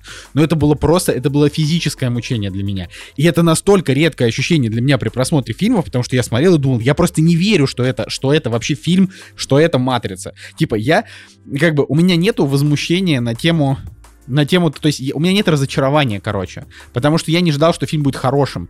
Я просто очень, ну типа вот у меня вот это чувство злости именно на то, что на то, что вот фильм реально оказался таким говном. Я, как бы трейлер был для меня вот как раз когда вышел трейлер, все такие, хм, кто-то сразу сказал, ой, да это дерьмо, которое вообще никто смотреть не будет, а я такой, ну, блин, подождите, вроде любопытно, вроде там и музыка прикольная, и как, какой-то вот вроде замут есть и так далее, а по итогу это просто очень дешевая пересъемка как бы первой матрицы, в которой постоянно показывают кадры из предыдущих матриц, ну, типа, потому что фан-сервис. А, абсолютно нет ни одного, ни одного персонажа, который а, был бы прям классным, и есть два персонажа, которые просто неплохие. Для меня это персонаж вот а, обновленного агента Смита и персонаж Нила Патрика Харриса. И они для меня просто просто ничего. Ну, типа, прикольные, да, там именно актеры мне понравились в нем. А, в, в этих, в этих, э, как бы, в их образах. Но, ну, ребят, ну это просто, это дешевка. Ну, это просто дешевка. Ну, типа, ты, ты смотришь, и ты понимаешь, ну, типа, это просто неприлично выпускать такой фильм, потому что ни создатели, ни кто бы то ни было, его, они не любят сами этот фильм. В нем ничего нет. Это, это просто, это пустышка. Более того, весь этот хваленый лор, про который говорят, э, там, в общем, лор, про который говорят, а, там и Женя про него говорит, и еще многие, кто про него говорят. А, тут вот давайте сейчас, окей, сейчас будет минута спойлеров, но это настолько бессмысленно, потому что, потому что здесь нечего рассказывать. Типа, после третьей матрицы прошло 60 лет, а, а так как мы знаем по третьей матрице или по второй, в какой матрице он приходит к архитектору? В мат... Во второй или в третьей? Короче, вот он приходит к архитектору, и он говорит, что вот та матрица, в которой происходит э, основная трилогия, это там типа пятая версия матрицы или какая-то там.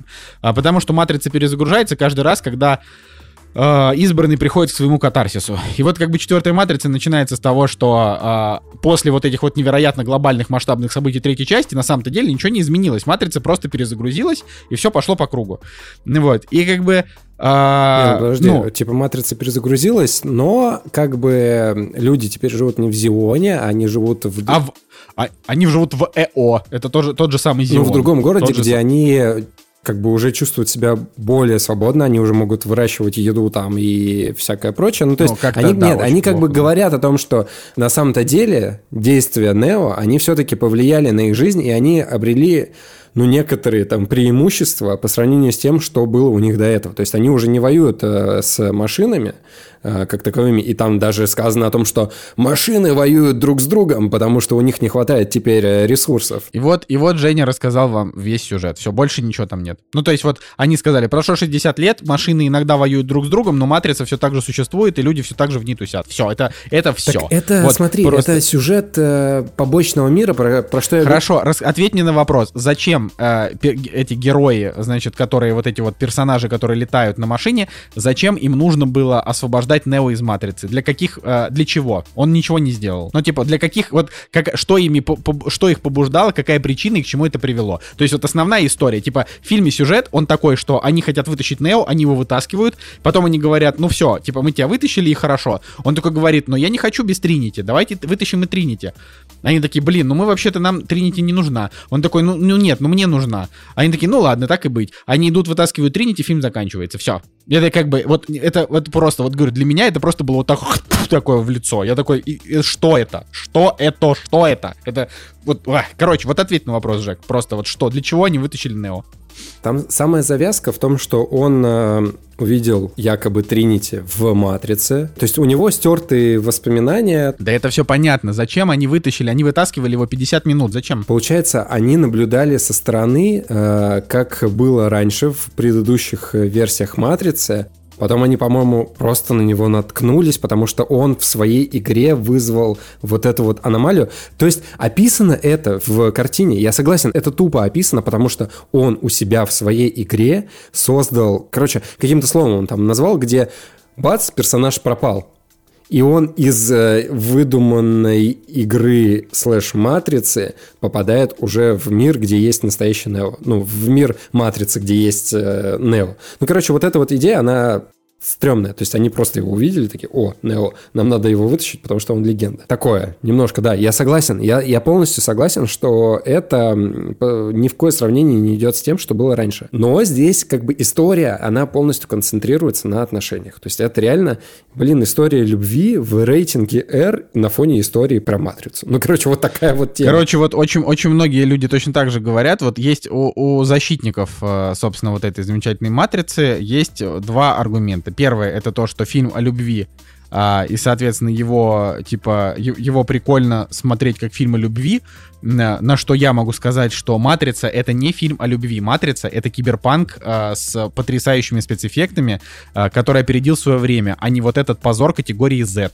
А, это как бы... А во-вторых, все говорят, блин, офигенная постерония. Вот, вот смотри, я, опять же, я не, не, не предъявляю ни в коем случае твоему вкусу, что тебе понравилась здесь постерония, потому что она многим понравилась, но я лично, я вообще не улыбнулся ни разу. Я такой, ну ок, типа, то есть вот я к этому, к тому, они настолько пресно все показали, что я просто смотрел, и я такой, ну хорошо, ну окей, а вы решили так, пусть будет так. То есть вот, короче, я решил для себя, что я, я точно дам этому, этому, этому поганцу э, еще один шанс.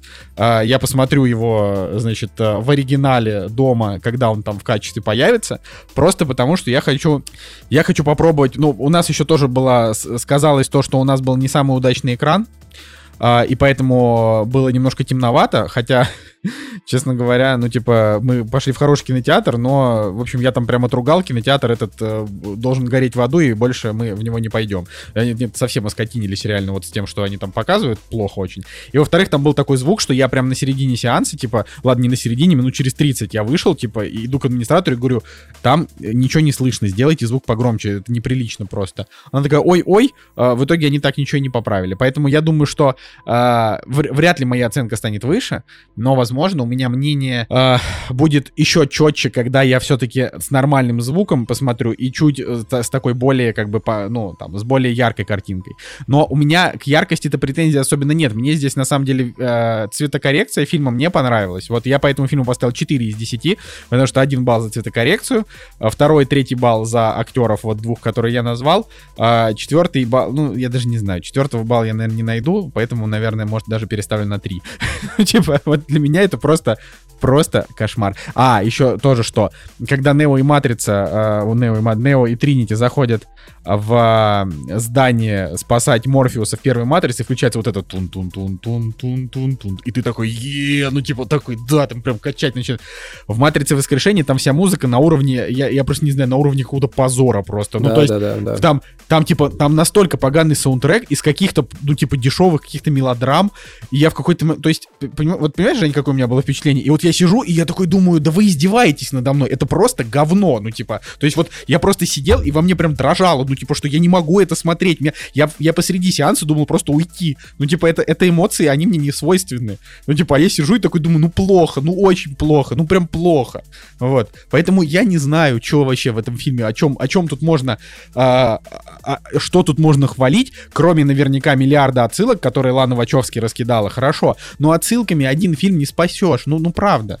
Ну, типа, можно хоть... Это говорит блин, человек, все. который оды воспевает э, Человека-пауку. Так вот, так потому что я считаю, что Человек-паук это типа, ну, это, это, понимаешь, это фильм не про отсылки, он про фан-сервис. Ну, фан-сервис. Человеке-пауке там есть классные играющие актеры, там очень прикольная постановка, ну, в целом, и как бы у тебя такое теплое ощущение, и и как бы ты видишь, я это сказал в самом начале, ты видишь любовь, любовь создателей, понимаешь? В «Матрице воскрешения» я не видел любовь. Я читал интервью Ланы Вачовски, где она рассказывала, что вот типа Ларри отказался снимать, потому что, э, ну, типа, у них умерли родители, ну, ты, там, вы простите, это, конечно, грустно, но когда тебе там 55 лет и у тебя умирают родители, это, ну, ну, как бы это жизнь. И вот у них умерли родители, и для них это такая была непереносимая травма, что один просто ушел в себя, одна сестра, бывшая, бывший брат, а, а вторая, значит, она решила таким образом, типа, вот сняв четвертую матрицу, она решила как бы а, побороться со своей депрессией. Вот, возможно, да, как э, значит, как борьба со своей депрессией, на которую студия за каким-то хреном отвалила там 100 миллионов долларов, или сколько стоит этот фильм, я не знаю, бюджет не видно.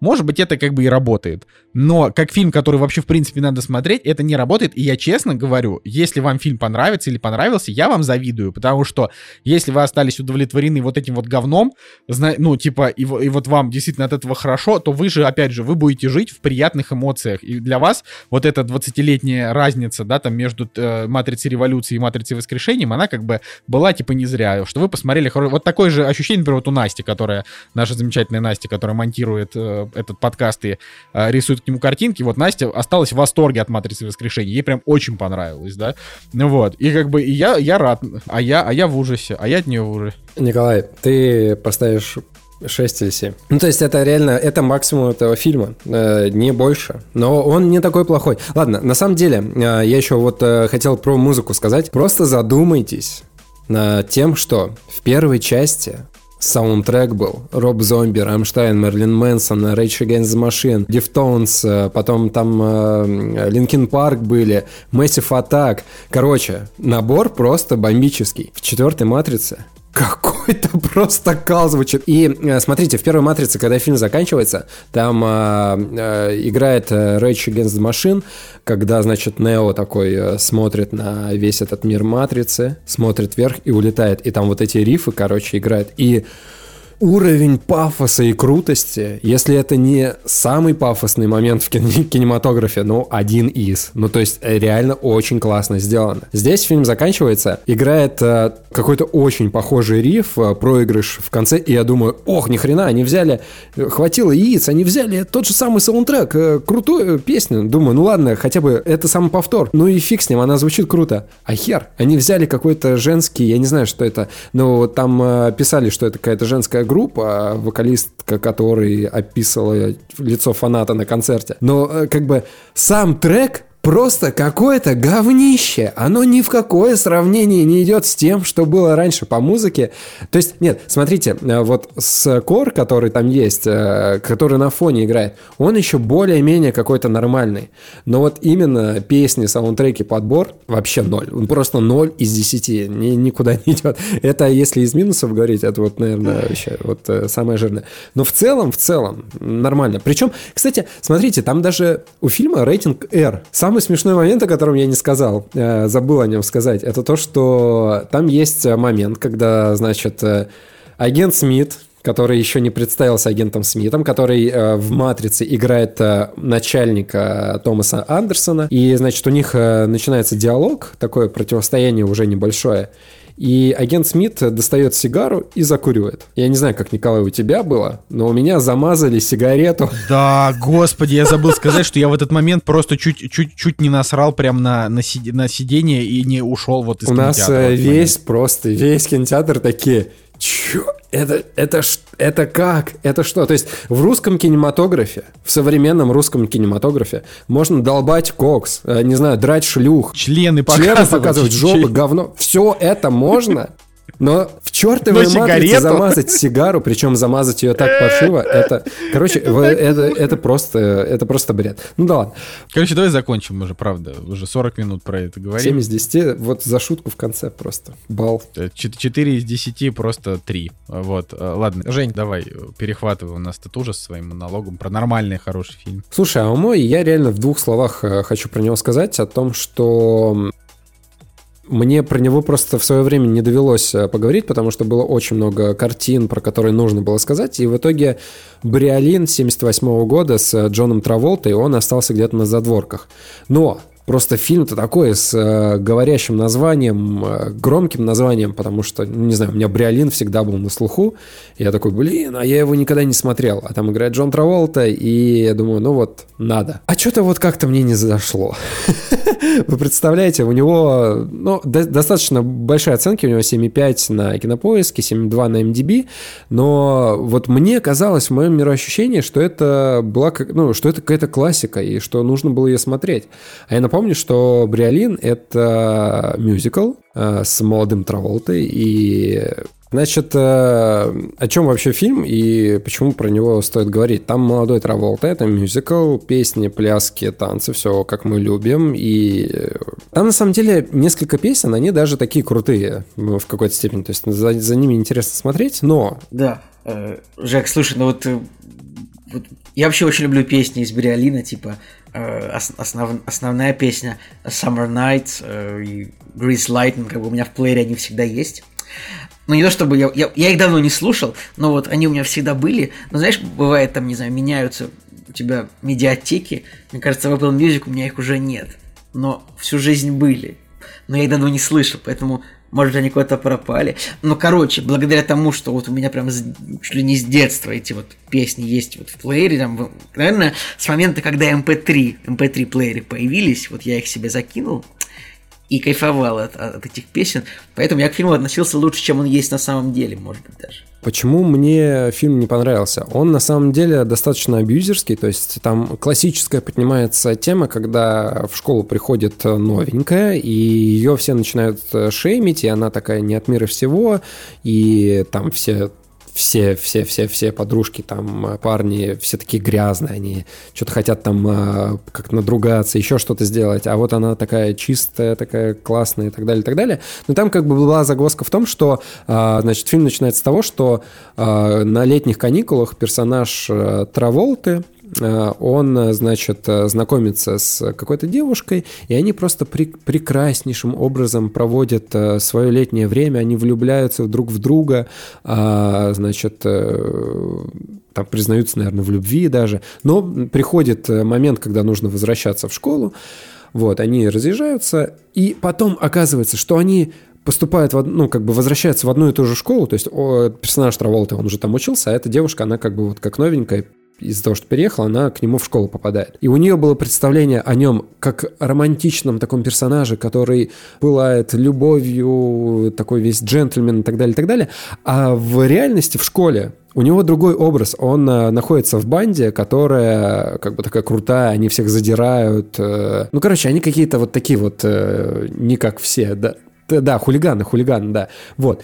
И, значит, э, происходит момент, э, когда они сталкиваются в школе, и девушка понимает, что а нет, а он-то не такой, хотя Траволта реально классный актер. То есть у него в глазах было в один момент э, то, что он вот он такой чистый, молодой парень, который реально ее любит, но в то же время он не может перед своей бандой как бы опозориться, и он должен соблюдать э, вот этот свой стиль, образ, и он как бы ее отшивает в достаточно такой грубой форме. Самое интересное, что э, в Бриолине Траволта, как э, один из актеров, который реально показывает э, высший класс. Ну, то есть ты на него смотришь, и да, он классный, и по нему видно, что он старается. То есть там есть песни, он поет, там есть танцы, он танцует, там есть драма, он ее отыгрывает. И это, конечно, круто, потому что я как бы привык к Траволте, к образу такого экшен мужика, который, может быть, не особо в драме как-то выделяется с точки зрения диапазона актерского. Да, у него есть харизма, да, он э, отлично смотрится в кадре, но вот в Бриолине главный плюс реально Бриолина, это то, что он очень-очень классно все отыгрывает, и круто, что вот и, и, наверное, эта роль как-то, да, дала ему дорогу дальше в большое кино. А все остальные как-то нет. То есть э, есть, там есть девушка, которая Сэнди, да, э, в которую он влюбился, и самое забавное, что вот ты смотришь на Траволту, который поет, и у него там связки прям напрягаются. Понятно, что это все фонограмма, там все это записано, и, возможно, за него там поют. Э, ну, за Сэнди-то точно кто-то другой пел, мне кажется. Но суть в том, что по нему видно, что он отыгрывает, а вот э, девушка, которая играла главную роль, и которая дальше в кинематографе никуда особо не пошла, э, по ней прям было видно, что у нее даже связки не напрягаются. И это так стрёмно, потому что ты смотришь мюзикл, а там герои никак, персон... актеры, короче, никак не вживаются максимально в эти роли. Но там по актерке классика. Ну и, в общем, получается такая стандартная история, которую я люблю в э, мюзиклах и так далее, когда на втором плане например, как э, в «Вестсайдской истории», на втором плане есть э, очень яркие, очень классные персонажи, которые даже в какой-то степени затмевают э, главных персонажей. Вот, здесь такая же история. Но мне Бриолин не очень понравился, потому что он э, такой достаточно абьюзерский фильм, грубый, да, мне просто на это как-то не очень приятно смотреть, потому что он прям чересчур грубые в какие-то моменты, и это странно. То есть, да, я понимаю посыл, но можно было бы, наверное, это как-то более литературно, может быть, более обтекаемо сделать. И поэтому итог такой, что Вместо Бриолина лучше на самом деле посмотреть э, «Клуб Завтрак». О нем я уже тоже как-то в нашем подкасте рассказывал. «Клуб Завтрак» 85 -го года, а Бриолин у нас получается 78-го, но все равно там э, «Клуб Завтрак» это хоть и не мюзикл, но там вот эти вот подростковые проблемы э, очень круто и очень интересно расписаны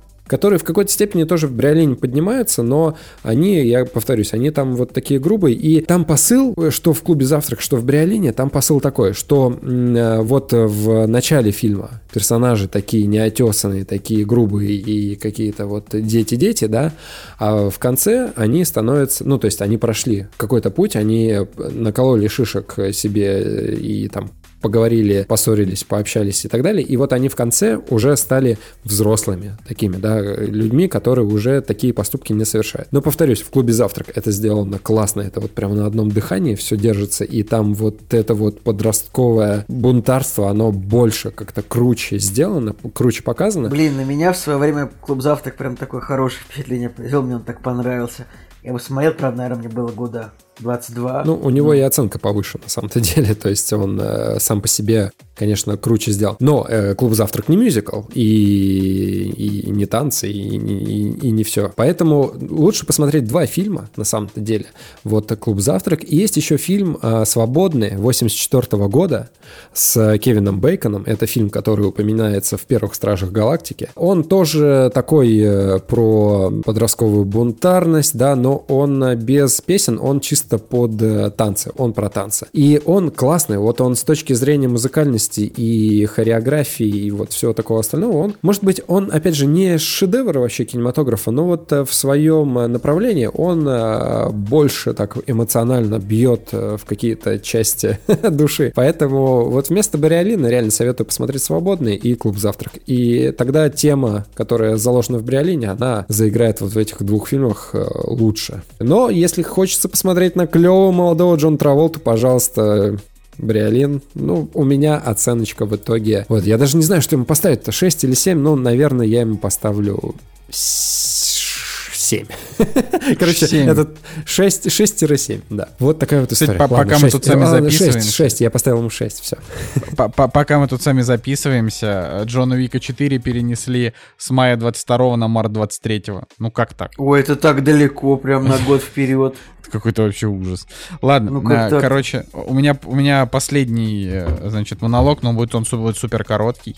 А, посмотрел фильм, который называется «Адский ад». А, суть в том, что там начинается фильм с того, что чувак а, значит, спас людей от ограбления банка тем, что просто жестоко убил из дробовика всех грабителей банка, но его все равно после этого посадили в тюрьму а, на 8 лет. Он вышел из тюрьмы, полетел за каким-то хреном в Финляндию, и в Финляндии попал к семейке маньяков, которые его, значит, решили сожрать. Ну, Э, я, типа, смотрел трейлер, и я подумал, это будет э, как бы комедийный хоррор, но это и должен был быть комедийный хоррор.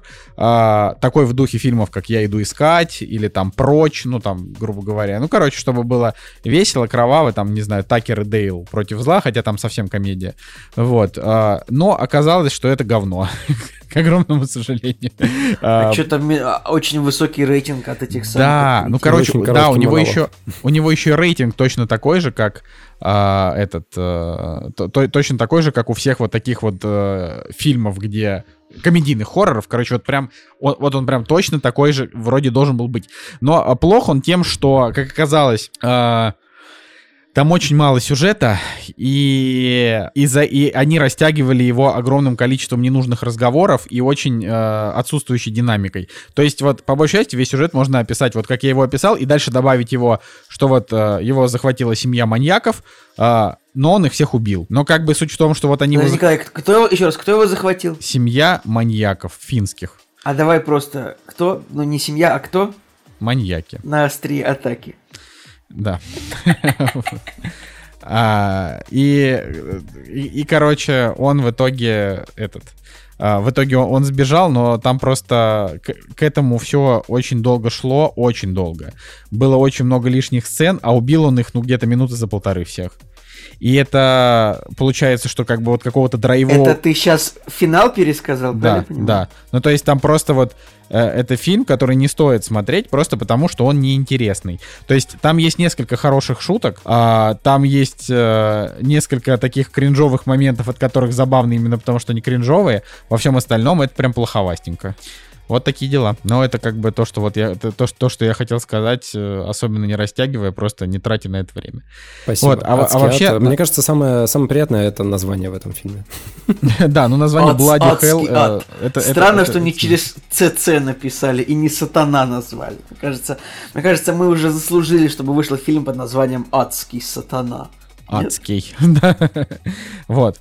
Ладно, а, на сегодня мы наш подкаст заканчиваем, а, но а, так как у нас случилась небольшая сложность во время записи подкаста, для вас будет еще целый бонусный монолог от Николая Цигулиева, где Николай расскажет про фильм «Планета Капекс». Очень жаль, что вы не услышите это в первоначальном э, виде, потому что мы там много и интересно обсуждали этот фильм, но, к сожалению, техника иногда бывает подводит, и вот подвела она нас и в этот раз. А, поэтому мы с вами прощаемся, а Николай еще к вам вернется.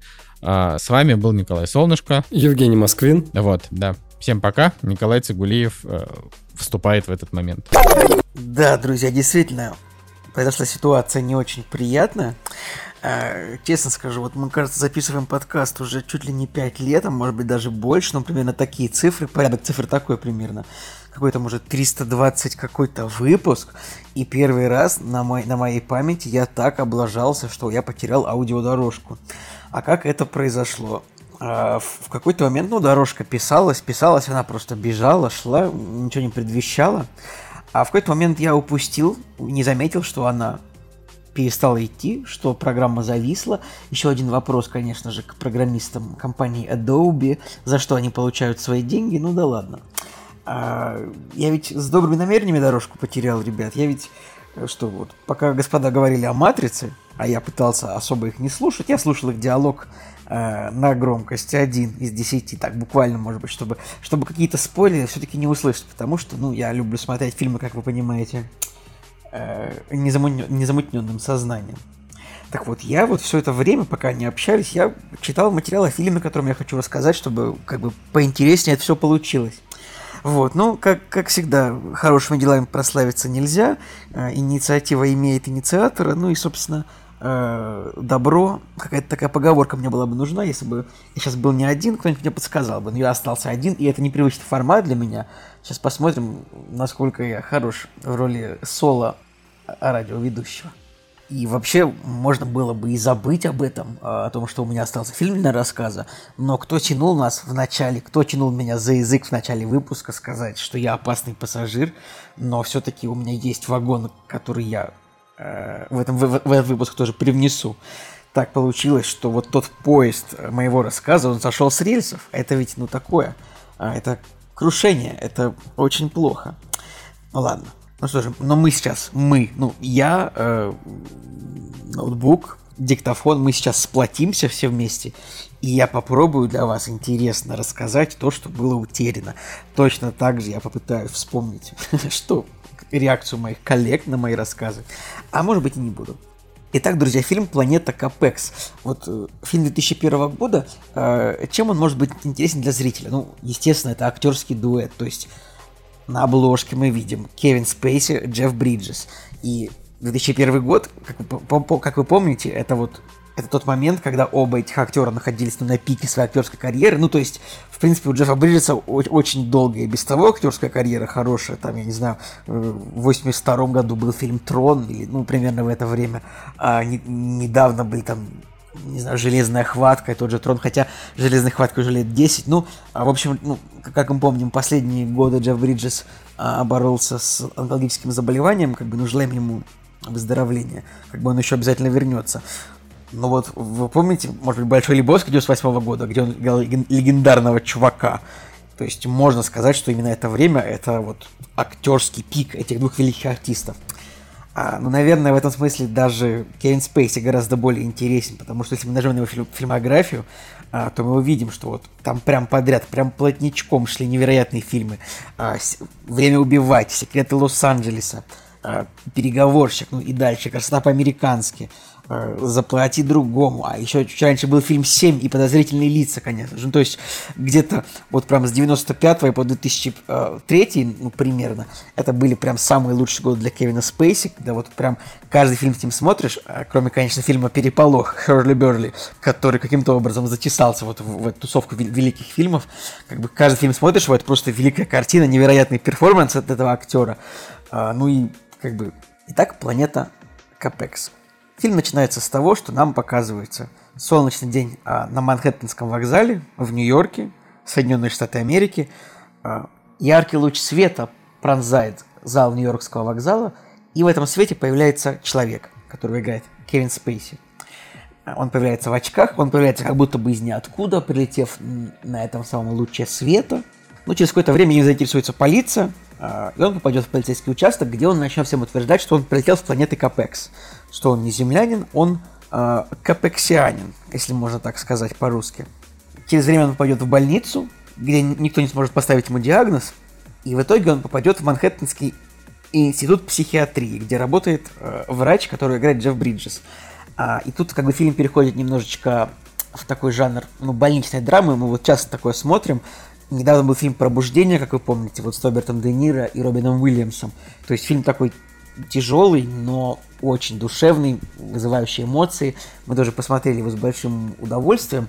Вот, то есть, как бы фильм такой больничной драмы, где вот нам показывается какое-то больничное отделение, где живут ну, как бы живут, лечатся, вот прям такие тяжелые пациенты, у них могут, это могут быть какая-то психиатрическая больница, например, вот фильм э, «Пролетая над гнездом кукушки» возьмем, да, это может быть какие-то другие заболевания, как бы как пробуждение, там э, я прям, сейчас, честно говоря, подзабыл, какие у них там были заболевания, но они там у них были серьезные.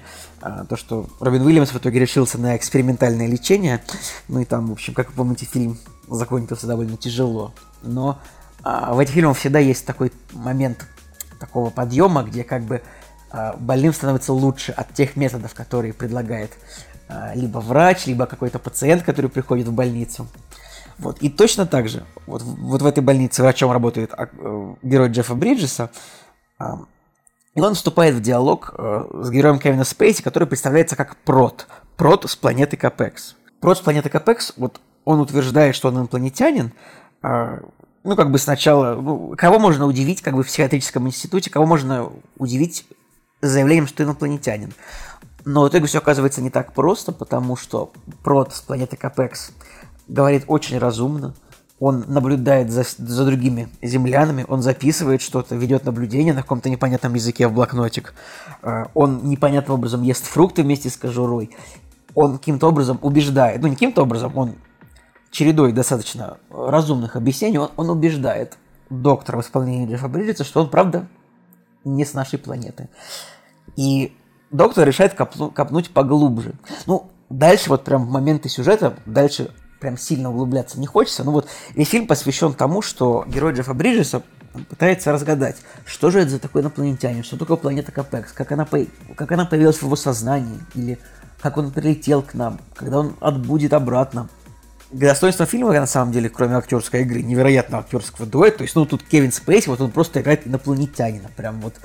Ну, вот, то есть, такого, я бы сказал, инопланетянина на уровне выше. Э, то есть, даже странно мне, может быть, немножко, что этот фильм э, обошли американские критики. Э, как бы с наградой, может быть, Золотой глобус не помешал бы вполне кому-то из этих актеров. Ну, Кевину Спейси, конечно. Но, с другой стороны, там чуть ли не за каждый фильм можно было давать Кевину Спейси а, Оскар, если не ошибаюсь, так, так, собственно, и получалось.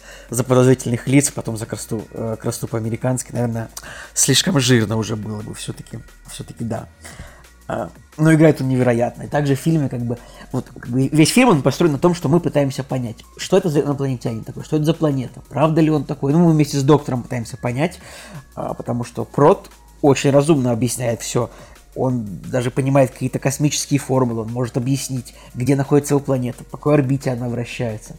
И в фильме создана невероятная такая, знаете, космическая атмосфера, то есть вот саундтрек, вот я не знаю, вот какой-нибудь этот, этот саундтрек этого фильма просто можно включать в какую-нибудь э, звездную ночь, там, я не знаю, в ночную прогулку по пустынному городу, потому что вот прямо создается такое вот фильме нет никакого космоса, он не показывается толком, нет никаких космических кораблей, но вот именно благодаря саундтреку, благодаря вот всяческой игре света, тени вот в, кадрах, там сол, солнечные лучи, и ну и тони, ну как бы цветокоррекция, соответственно, прямо создается такое впечатление, что ты смотришь такой фантастический, полумистический фильм, э, действительно про инопланетянина. Ну и, конечно же, тут интересен вопрос с финалом. Я ни в коем случае не буду, как бы, ну, э, спойлерить, потому что я надеюсь, что если вы фильм не смотрели, вы его посмотрите. С финалом фишка такая, что на самом деле его можно трактовать в обе стороны. Ну, то есть в фильме, очевидно, есть загадка, которую разгадывает врач в исполнении Джеффа Бриджеса. Джеффа Бриджеса. И как бы вот в интернете полно версий в, в отношении об, э, правоты обоих вариантов финала, потому что я же почему сегодня потерял дорожку звуковую? Потому что я начал читать, даже на английском начал читать. Так, так, так, я вот погуглил, типа, э, концовка Капекс версии. Я прям там на Reddit зашел уже куда-то еще. И там прям были такие тексты от людей. Посмотрев первый раз, я подумал, что прот такой-то. Посмотрев второй раз, я подумал, что такой-то. И там прям люди чуть ли не по четыре раза пересматривали фильм, параллельно, параллельно книжку читали. Ну, потому что фильм по книге снят. Книга, кстати, отличается. То есть там, а, ну, основная линия, конечно, такая же, но там прям много отличий, поэтому фанатам фильма, конечно, наверное, будет интересно потом и книжку почитать. Потому что, ну, то есть, короче, фильм, вот он может быть интересен кому? а, я люблю типа инопланетян, да, и в принципе, в принципе, этот фильм, его можно смотреть как фильм про инопланетян. Но также это фильм как бы про, про врача-психиатра, про то, как он пытается достучаться до э, души пациента, э, до его сути. Этот фильм точно так же вот будет интересен тем, кто, кому любит э, кому интересно вот именно, когда пациент пытается докопаться до сути больного, и что с ним такое, что не так. А, ну и невероятный актерский дуэт, очень добрая в фильме атмосфера, спокойная, а, то есть ну, вы понимаете прекрасно, что в таких фильмах никогда не бывает такого, что все заканчивается прям хорошо а, и не происходит никакой драмы. Конечно, ну, мы ближе к концу довольно душесчипательную историю, довольно душесчипательную драму а, услышим. А, это как бы впечатляет очень сильно. Но, тем не менее, пытаюсь вспомнить, что говорили мои коллеги во время «Потерянной дорожки». Например, а, сказали, что фильм режиссера Иэн, Иэна Софтли, он снял фильм «Хакеры». Может быть, это кому-то что-то скажет, потому что, например, Женя сказал, что фильм «Хакеры», он такой хороший. Он его смотрел, но это не мое мнение, и довольно странно, конечно, что я э, его транслирую. Но, с другой стороны, мне хочется построить вот сейчас мост в тот, в тот потерянный диалог э, с моими соподкастерами, потому что я первый раз, я первый раз действительно в одиночестве говорю. А, вот. Ну, еще раз, этот фильм, он прям... Э, во-первых, фильм в очередной раз дал задуматься о том, какая же долгая актерская карьера у Джеффа Бриджеса, который начинал где-то с трона в 82-м, а, и как бы сейчас прекрасно бы играл тоже большие роли, ну, большие и малые, если бы не боролся с заболеванием. А, ну и опять-таки, будем ли мы напоминать о том, что а, карьера Кевина Спейси немножко сейчас тоже находится в странном, в подвесном состоянии из-за того, что его обвинили и отменили. Ну, как обычно, все выводы вы делаете сами. Но скоро Кевин Спейси вернется уже в европейском кино. Ну, я думаю, что еще годика 3-4. Вы понимаете, человеку сейчас всего 62 года. В фильме в Капексе ему вообще 40. То есть это прям молодой, молодой актер на пике своей актерской формы. И он там еще вернется, я уверен. А, мы дождемся триумфальных фильмов с его участием. Так что в лету он в итоге не канет. Да, друзья, ну я не знаю, вы извините, если вам не понравилось мое сольное выступление, потому что э, я не готов работать в этом жанре. Мне нравится общаться э, с моими коллегами, э, с подкастерами, с Николаем Евгением, может быть, с другими гостями. А может быть, нужно и попривыкнуть чуть-чуть. Может быть, в следующий раз нужно еще раз запороть дорожку и еще раз что-нибудь в одиночестве рассказать. Ну да ладно, друзья. В итоге это был «Кактус подкаст», и это был Николай Цугулиев. Take a piece of my heart. Make it all your own. So when we are apart, we'll never be alone. We'll never be alone.